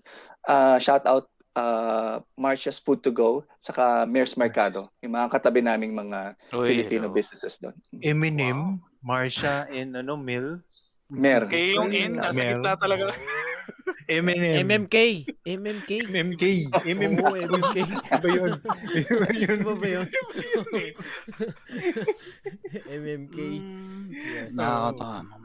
Eh sir, ano naman, as a family, anong ginagawa niyo activity naman? Kasi kayo sir, meron kayong hobby eh. Pero as a family, ano naman most of the time ginagawa niyo? Uh, pag dito sa bahay, Netflix, Hmm. um, playing chess, mga mga board games, um, ano pa ba? Mga Pero pag sa ano, pero pag sa ano, pag sa sa sa labas, you know, yung lang uh, biking, Hmm. Sir, ito may Hiking. share kami. Sino Mm. ba to? Yung cowboy cowboy. Kumakain ng ano? Kumakain ng... This one, sir. Share ko lang ah. Sige, go. Yan. Ano, ano yung, ano? Yung parang bull? Sa ano yan sa sa Calgary, uh, Stampede kung tawagin. Merong uh, rodeo. Rodeo. Ah, so, Rodeo, bali may yeah. stadium po kaming nakikita dito. Tapos Mhm. sa, Mm. Mhm. sa gilid niya may mga seats na. Mhm. Ah, Mm. so horses na parang ano, no? Mhm. Yeah, yeah. Ah, cowboy Ano yan? hats pa yung kids, oh. Yeah. Ano yan na uh, rodeo competition. So yung mga Ah. cowboy sa US, Canada, Australia, Brazil, may ano may, may competition. Oo, yeah. Wow. Wow. So, hindi lang siya local. Oo, Mas yeah. Expensive ba yung ticket niyan, sir? No? Expensive ba yung ticket Oo, may ticket yan. Oo. Ah. Mahal sir, mahal. Hindi naman, normal lang. Ah, medyo may kamahalan din. Oh. Yeah. Pwede Parang ka rin Bagay, tumaya. world, world competition yun eh. Pwede tumaya o walang mga ganun. Tumaya. Ano yan, karera? Hindi naman karera. hindi, hindi, hindi. Parang raffle. wala, wala, Betting, wala. betting. Ah. Ah. Wala, hindi, wala, wala, wala taya. Wala. Yeah. Uy, Tapos, yung Sa Whistler yan, photo- Whistler, BC. Diyan yung, nag, I think, ah, kailan ba yan nagkaroon ng Olympics sa Vancouver? Diyan yung ano. ah, Winter Olympics. Dito, Yeah, dito yeah. Ah. Yeah. So, Olympic Ayan, Village. no? Yeah. Wow. Mm. Nice. Saya naman. Oh, yan yung gusto ko dapat mapuntahan nung nakaraan dito sa Japan Olympics kaso Mhm. nagkaano eh. Sorry. Okay. Mhm. Mm, Ayan. hindi natuloy Yun. Mhm. Okay. Yung Ah, ano eh, kala ko may may may betting o ano eh. Kabayo. Sino mananalo? Sugal. Sugal ka naman. Hindi, raffle lang. Hindi kasi minsan Oo, oh, ano ano, additional. mahilig tayo dyan sa mga... Oo. Speaking sa mga libre, sir, meron ba kayong marerecommend na Uy, something na you can do there sa sa lugar nyo po na you don't need to spend money? Maraming, ano dito, maraming mga park. Mm. Ah, libre, just go there, have a Pasok picnic. Uy, Libre yan, no? 'Di ba? Yeah, Ganda. yeah, libre, libre yung mga ano. Yan sa ano to sa yeah, Alin to? I think sa Jasper to. Oo, Ang Jasper. ganda, ang ganda, 'di ba? more on anong klaseng photographer ba kayo, sir? Landscape, ah, mga still life. Ah, yeah, Hindi kayo ano, ng wildlife? Wildlife kasi yun ang ano, yun ang ah, next ko. So hopeful so pag ah, nag-hunting Wow. ako, it will be may dala akong may dala akong May camera remote. gear, may dala akong hunting gear. So it will be very Ito sa Niagara Falls yan. Yung. Wow. So, Short bali hair pa si Sir. tayo ng mga Hmm. photos no nung nung Oo. mga landscapes na pinuntahan ni Sir Dan- Daniel. Mga spots na pwede nilang puntahan Mm. to enjoy the ano the, the nature. Yes, yes. Yeah, yan. Yun. no? Uh, Niagara Wow. Falls. Daming minions oh. Ayun, mga Minions tao, tawag yun, di ba? Papapoy! minions oh. ano ba yun? Tao. Yung raincoat parang ano na Naka-raincoat. Ah, naka-raincoat kapote yung na mga tao. Minions. Dilaw eh. Oo. Kasi mababa. Yun ang laki. Wow. laki. Ah, Ilan, Grabe. ilang, ilang millions of liters to ang Mhm. bumubuhos dyan na tubig, oh. Sa mga sa mga Anong- listeners natin, you, you can check our Facebook page para makita nyo rin yung photo.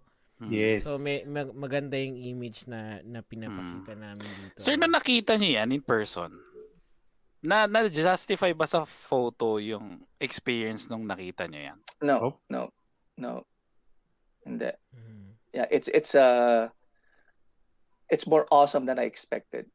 Oh. Yung uh, yung Niagara Falls. It's uh you know, nakikita mo sa picture sa mga mga yes, movies yes, pero yes. Oh. iba yung ano, iba yung uh, makita mo siya sa ano, personal.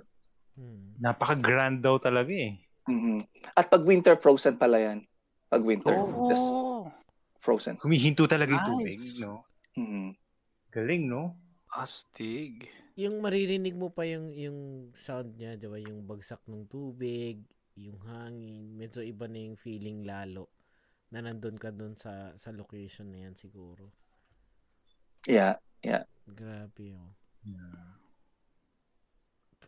Pwede kayo magpalipad ng drone dyan. Palipad kayo Drone? ng drone, ano? Yes. Hindi eh. Bawal sa mga national park. Kasi may may may may drone din ako eh kaya kaya alam ko. Ah. Yun, no? May Nice. license sa Canada eh. Kailangan May license din kayo ng eh. drone, sir. Um um uh, ano, kumukuha ako ngayon. Medyo medyo mahirap Mm. kasi yung ano eh yung mga pinag-aaralan kasi para kang yung mga para nag-aaral na mag-pilot eh. Aerial. Oh. diba? Ah. Yeah. So, ina medyo pinag-aaralan Pero ko pa. may limit lang eh. Parang may height limit lang. So hanggang Yeah. doon ka lang. Pag wala That's right. Ang ano yun, yung kumukuha? Hindi. Hindi. Hindi Parang yung tangkad ng tao. 350, parang 350. Hindi yung tangkad ng tao. Yung lipad mo. Oo. Yung- May height restriction. Teka, sorry, sorry, sorry. Nagulat ako eh. Naguhap. yung lipad mo. Okay. oo, parang hanggang doon lang yung limit mo. So, Tama si may lisensya ka na, pwede ka nang maglumipad mas mataas. Hindi, pero ngayon, di ba binabawal na, di ba? Kahit sa Pilipinas eh. Oh, Well, Di ba, depende. di ba bawal na paliparin Or- ng mga drone? Di ba dati kahit dapat maliit lang para pwede mo paliparin kasi personal. Pero alam ko bawal na din eh.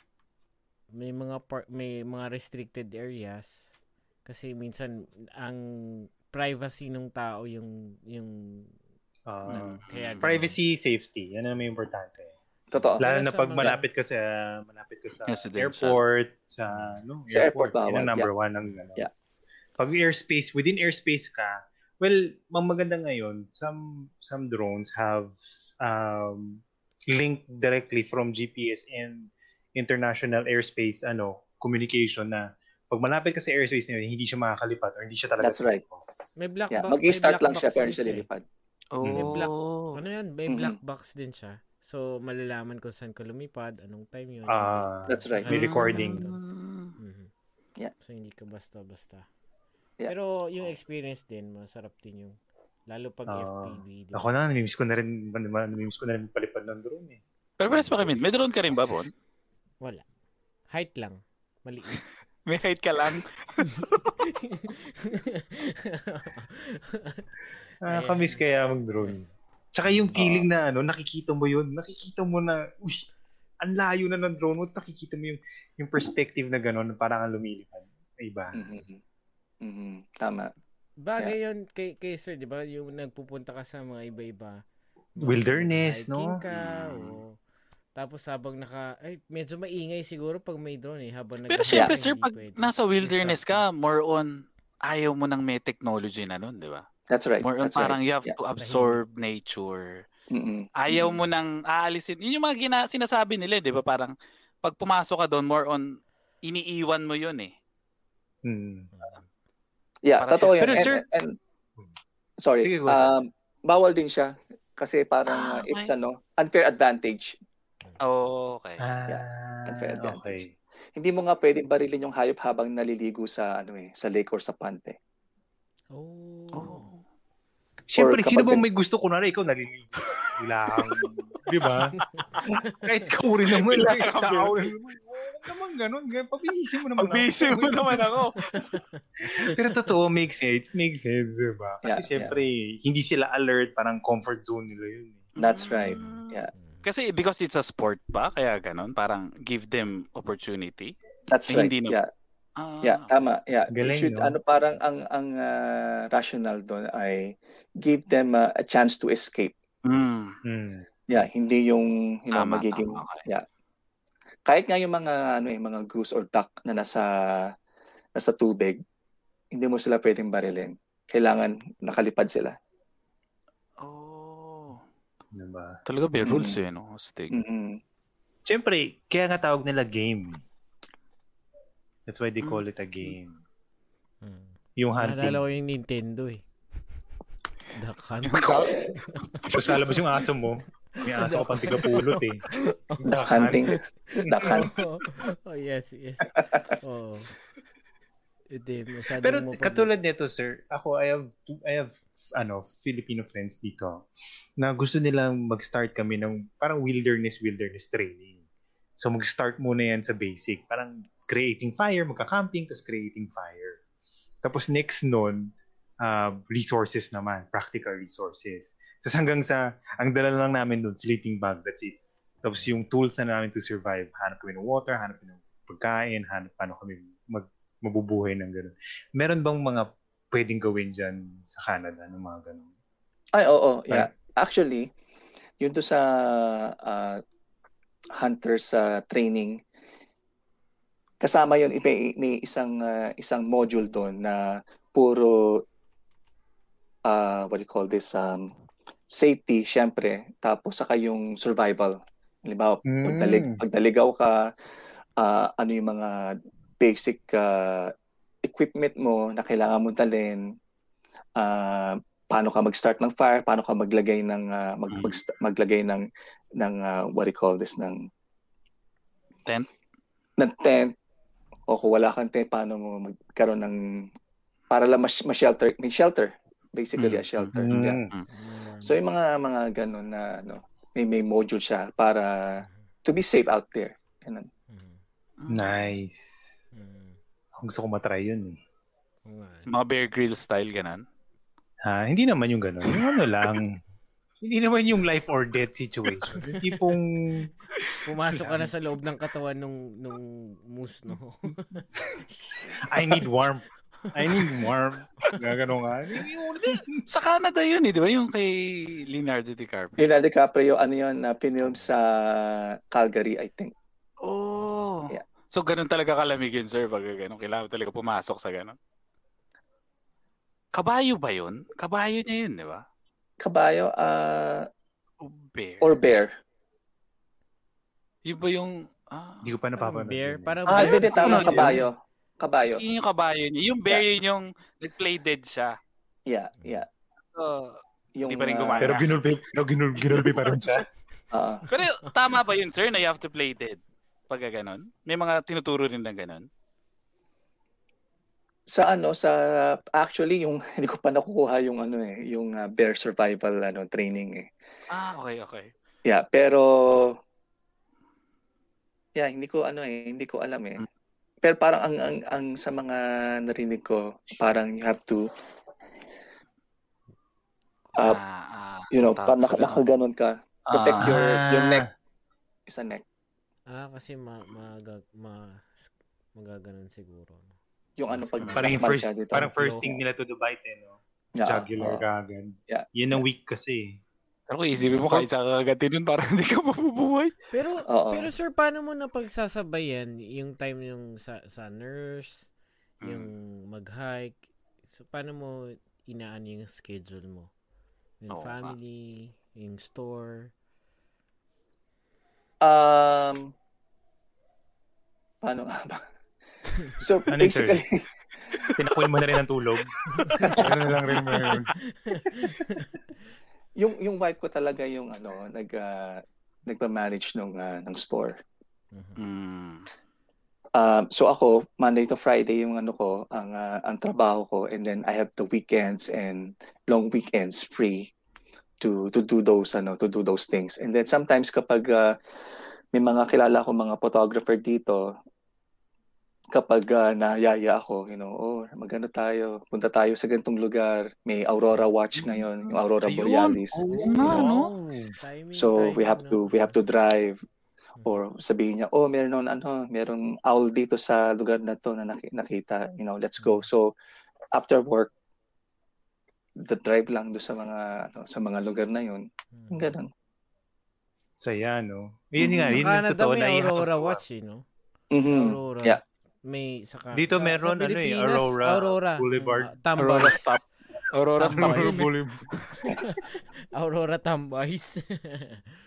Pero sarap nun, no? Eh, yun ba, sir? Yung nakita niyo yun? Iba rin yung nakita niyo. Yung Aurora. Yes. Yun Ah, isa sa oo. mga gusto ko makita eh. Yeah, yeah, hindi ano unex, unexplainable kahit kasi ano siya eh nakikita sa picture 'di ba parang ano lang siya Ilaw ah, lang. Ah. ilaw lang eh pero gumagalaw actually Oo nga daw. eh. Grabe, para siyang, para siyang, para siyang ano, para siyang Waves. silk na gumaganon sa, sa yeah ano. yeah yeah Grabe, Yun no? talaga. So, pag Dahil kinopare mo yung. Niagara Falls, sir, tsaka yung, yung Aurora, ano masasabi niyo yung pinakaganda sa dalawa?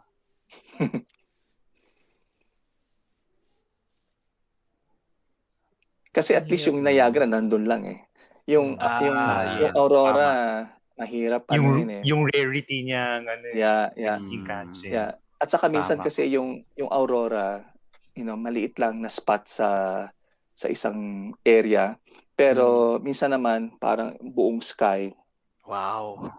punong-puno so parang nakaka ayaw mo nang ayaw mo na mag mag kuha ng, Mag-picture. uh, picture o gusto mo nang Tingnan. Oo. starstruck ka na, ano? Wow. Mm. Oo, no? Parang bumabalik ka siguro sa primitive men- mental state pag nakakita ka ng gano'n. Oh, oh. Wala kang gagano'n. No? Parang hindi mo ma-explain sa sarili mo. Oo.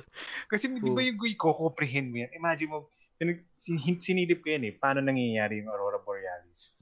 So magpe-flare yung sun. Pag flare nung gano'n, yung talsik niya na parang energy, ano yan, tatravel yan hanggang ano? sa Earth. Ah. So kung ating Earth, pag tama niya ng ganyan, magka-curl up yun. Pag nag-curl up siya, dun sa spot na yun, dun siya mag, may energy or something na dun kaya lumalabas yung Aurora, Aurora Borealis. Di ba? Hindi siya hindi siya ba dahil lang sa surface ng ano natin, may, galing pa sa sun yun. Mm. So, di ba? Pero pag ikaw, wala kang, hindi mo, I mean, nating minimal knowledge sa science, tapos pag nakita ka ng gano'n, siyempre, para kang, Oh. Pero syempre, ma-amaze ka talaga. ma-amaze ka talaga. Yung mga natural, ano talaga, yung mga natural na phenomenon. mga ganyan. Oh, yung phenomenon. Tsaka yung mga, yung mga, parang Niagara Falls, yung mga natural, hindi yung mga constructed by man. Mm. Di ba? Yung mga ganyan na pag nakikita mo talaga talagang, hindi mo kayang i-explain eh. Parang yung ano po, example, sir, have you been to Japan na ba, sir? Hindi pa. Hindi pa. Mount Fuji, sir, nakikita ko na sa picture yan eh. Pero nung unang beses ko na nakita yan, kala mo photoshop na nilagay doon. Mm. Wow. Na, hindi mo alam na, teka lang, totoo ba yun? Na parang, ang ganda sobra. Tapos, massive.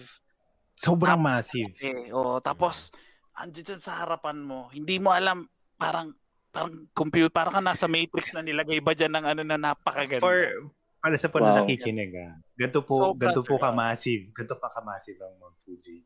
Malayo pa lang nakikita niyo na, uy, ayun na, ayun na, excited ka na, di ba? Tapos mala, malapit ka na. Sabi nila, hindi, mga 2 to 3 hours away pa yan. Ang laki na niya. Tapos di, nakalipas na kayo ng mga apat na oras. Ang laki pa rin niya. Tapos, Hindi, Oo, isang perspective, parang ano, ah, nasa, kasi from Shizuoka to Tokyo is medyo, sabihin natin 100 kilometers away pa siya. Mm. Give and take 150 siguro. In a clear sky, nag-Disneyland kami, kita mo yung Mount Fuji from Disneyland. Sabi ko, Mm. kala Mount Fuji yun na. Tapos tinuro ko sa anak ko. Nagulat din yung anak ko eh. Kumbaga ganun siya ka ano. Hindi, syempre, hindi na siya ganun ka ano, pero mapapansin mo pa rin siya. Wow. clear. 100 kilometers away. Tsaka yun din sir, sabi niyo sa Aurora, hindi naman siya sa ganun ano, pero you have to time it properly kasi minsan Oh, cloudy, Ah. hindi mo talaga makikita eh. Yeah. Yun yung mga minsan na problema din po ng mga tourist na minsan nagre-reserve sila sa hotel kasi may mga hotel doon, may mga ano, hot That's right. springs. Hindi That's nila nagsitempohan. Yun yung- Minsan may isang maliit lang na humarang na ganun na cloud. That's Wala right. na. Oh, At saka yung ano, um, moonlight. Kapag full moon, hindi mo makikita ang aura. Ay, oo. Kukontrahin niya yun. Oh, maliwanag eh. Kukontrahin niya yun. So, kailangan moonless saka cloudless. Mm. Nay, okay. Mm. So, clear So, sky anong- lang talaga. Anong, Clear anong sky. camera naman yung ginagamit nyo pang pang photo nyo? Ah, meron akong ah, Canon na ah, 5D Mark III. Full frame. Oo. Mhm. Yeah. Full Yeah. frame. Sa syempre pag night shot, kailangan ah, mataas yung ISO tapos medyo yung exposure mo mga nasa 4 5 seconds para ano ma makuha mo ma-capture mo yung ano yung Oo. Yung linaw, no? Mm. Pumasok talaga yung ilaw. Mhm. Mhm. Sa Kaya kailangan ka yung tripod. sabi. Oo, Yun. para steady. Yeah. Medyo hirap So- ako so- dyan eh sa, sa mga ganyan na ano. Sa Night shot, mahirap para sa akin. Mahirap eh. Ako, night. Paborito ko yan, night. Lalo na moon. Moon, iba yung nisip niyo, sir, eh. Eh, Nadamay ikaw dun kasi yung mga bitaw mo kasi. Yung mga bitaw mo medyo mga...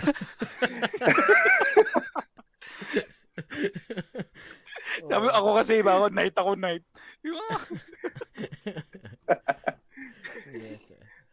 Yung mga ano, yung mga ano, Carlo. Moon, moon photography yan. Gusto ko yan.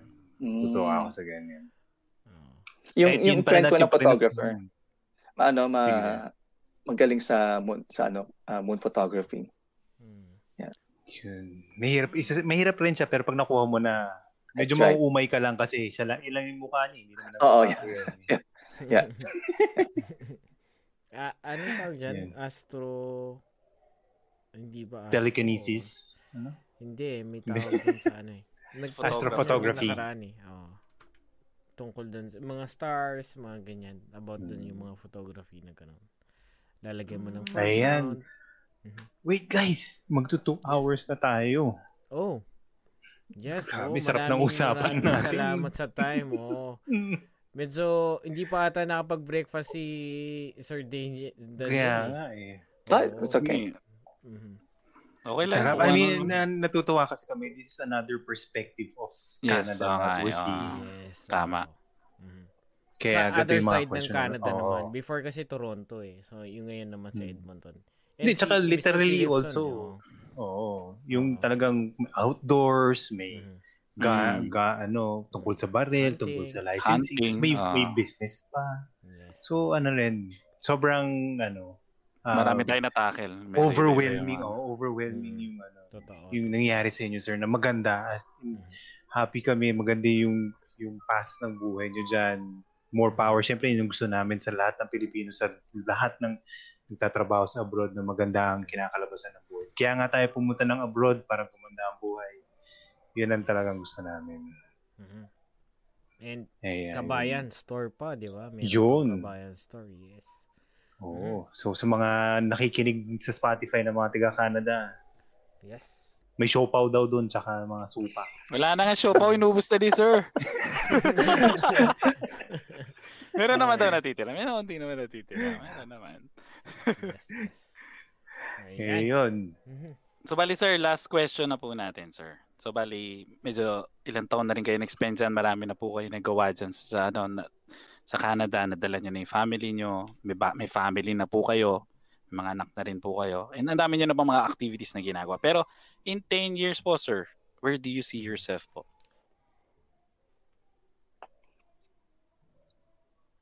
Uh, in, in 10 years, um, siguro I would have been uh, retired by then and traveled na pretty much sa sa mga gusto kong uh, mapuntahan pa. Of course, uh, Japan is included. Uh, and yeah. And also makapag ano makapag uh, uh, we want to to be able to ano eh mga may mga mga mga missions kaming sinusuportahan sa sa Pilipinas. So Uy, nice. mas mas uh, uh, ano pa uh, lumaki pa yung ano Marami yung pa mga- patulungan. yo, sa sa Yun, Pilipinas. maganda yun. Mm. Mhm. Oh, importante din yan. Nakakatuwa yung mga, mga nakakausap po namin na ganyan na sir. Yung Mhm. taga they, they, they give back talaga na ano. Hmm. tumutulong sa kababayan po natin. Siya, parehas na parehas, sir. Ah. Yung taga New Jersey, meron din siya store. Tumutulong din siya. Sa Philippines, meron din siya mga ganun.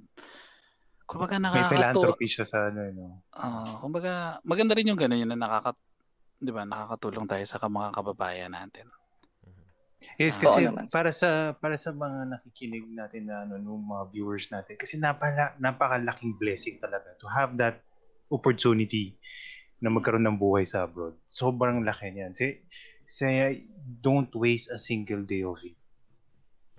As, an, as ako, galing akong galing ako Pilipinas, pumunta na ibang bansa, tapos nagkaroon ng nagkaroon ng problema, that's when kayo bumalik ulit dito.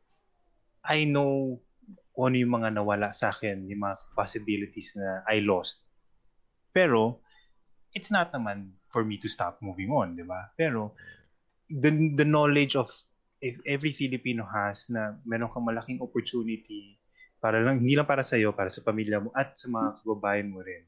Napaka, napakalaking bagay ang hawak-hawak ng mga buhay na nagtatrabaho sa ibang bansa. Which ang, ang sarap ng feeling ng nakikita na nag bringing back to the community. Yan ang importante. Mm, tama.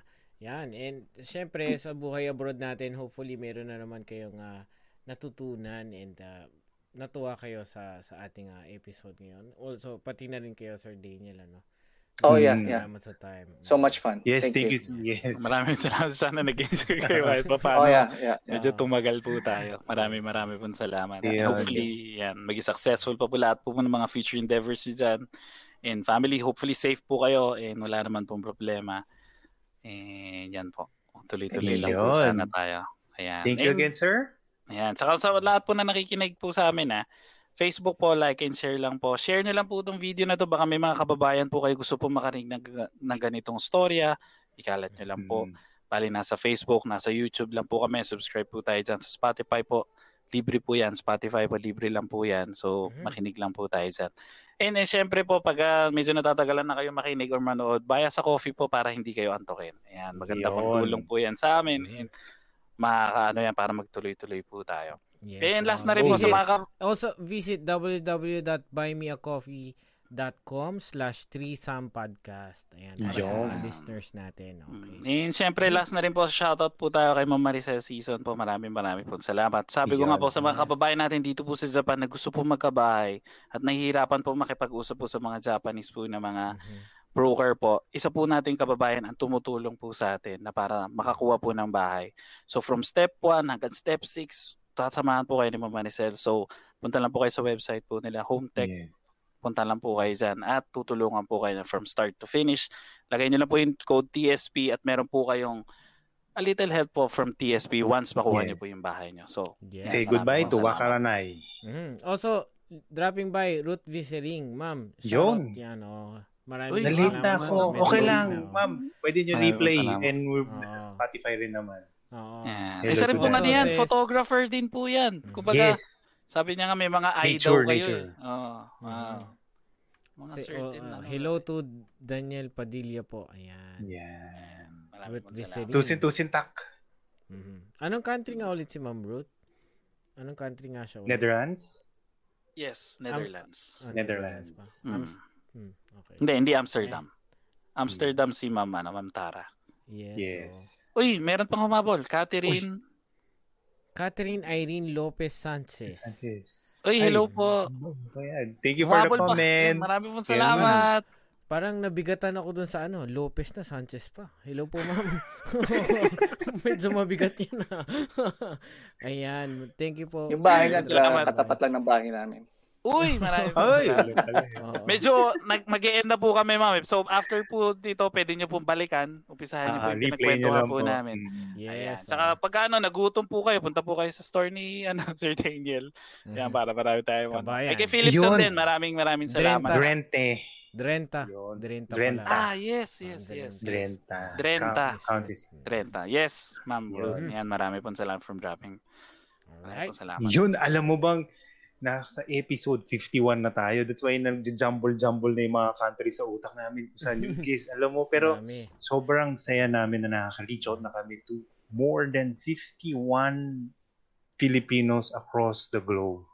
Yes. Dadami pa yan. Yan ang balak namin. Share nyo lahat ng stories. Mhm. Different Thank you, stories thank yan you. ng ating ah, Mm.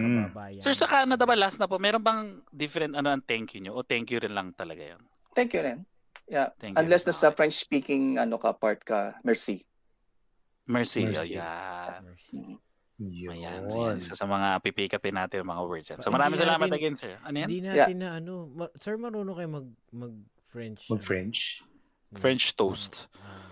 French toast. Okay lang yan, sir. Okay lang yan, sir. yes, yes. Okay. Thank you very Um, Sir, much. baka meron pa kayo gusto sabihin Yes. before we end? No, no. Maraming salamat sa inyo. At uh, I I really enjoyed this. Thank you. Ay, And more Yeah, power to you guys. ay maraming Thank you, sir. maraming Thank salamat. you, sir. Ayan, Ayan, masaya kami kasi nag-enjoy po kayo. Thank you. Yun, Thank that's you. Sir Daniel Padilla from Toronto, ah, Alberta, No, Canada. Alberta, Edmonton. Alberta, Edmonton. Canada. Yan. Yes. Edmonton. Oy, wait, wait. Meron pa isa humabol. Hmm? Ayan, si si Ma- Mama Ellen, ang galing yung tatlo, tuloy nyo lang yan, keep it up. Maraming salamat. Yun. Mama Ayan. Thank you, tita. Belated happy Yes. birthday po. Yan. Mm, yes. And sa lahat po na may birthday po, ngayong buwan po, happy birthday. And, o nga pala, tomorrow, happy Mother's Day po. Happy- sa lahat oh, ng mga happy mothers. Mother's Oh, happy Day. Mother's Day Day. pala. Happy Mother's Oo. Day. Mother's Day. Yes. Huling oras Sa nyo na ito ng makabili ng mothers. regalo. Mga nakalimog.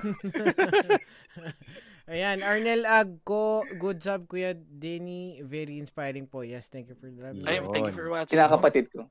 Oy, welcome po, welcome po. Balikan nyo na lang po ah, ending na po kasi natin. Yes. So balikan nyo na lang Yes. pag natapos po itong stream, balikan nyo lang po para mapanood nyo po. O nga kasi Ah. umaga po pala dyan eh, no?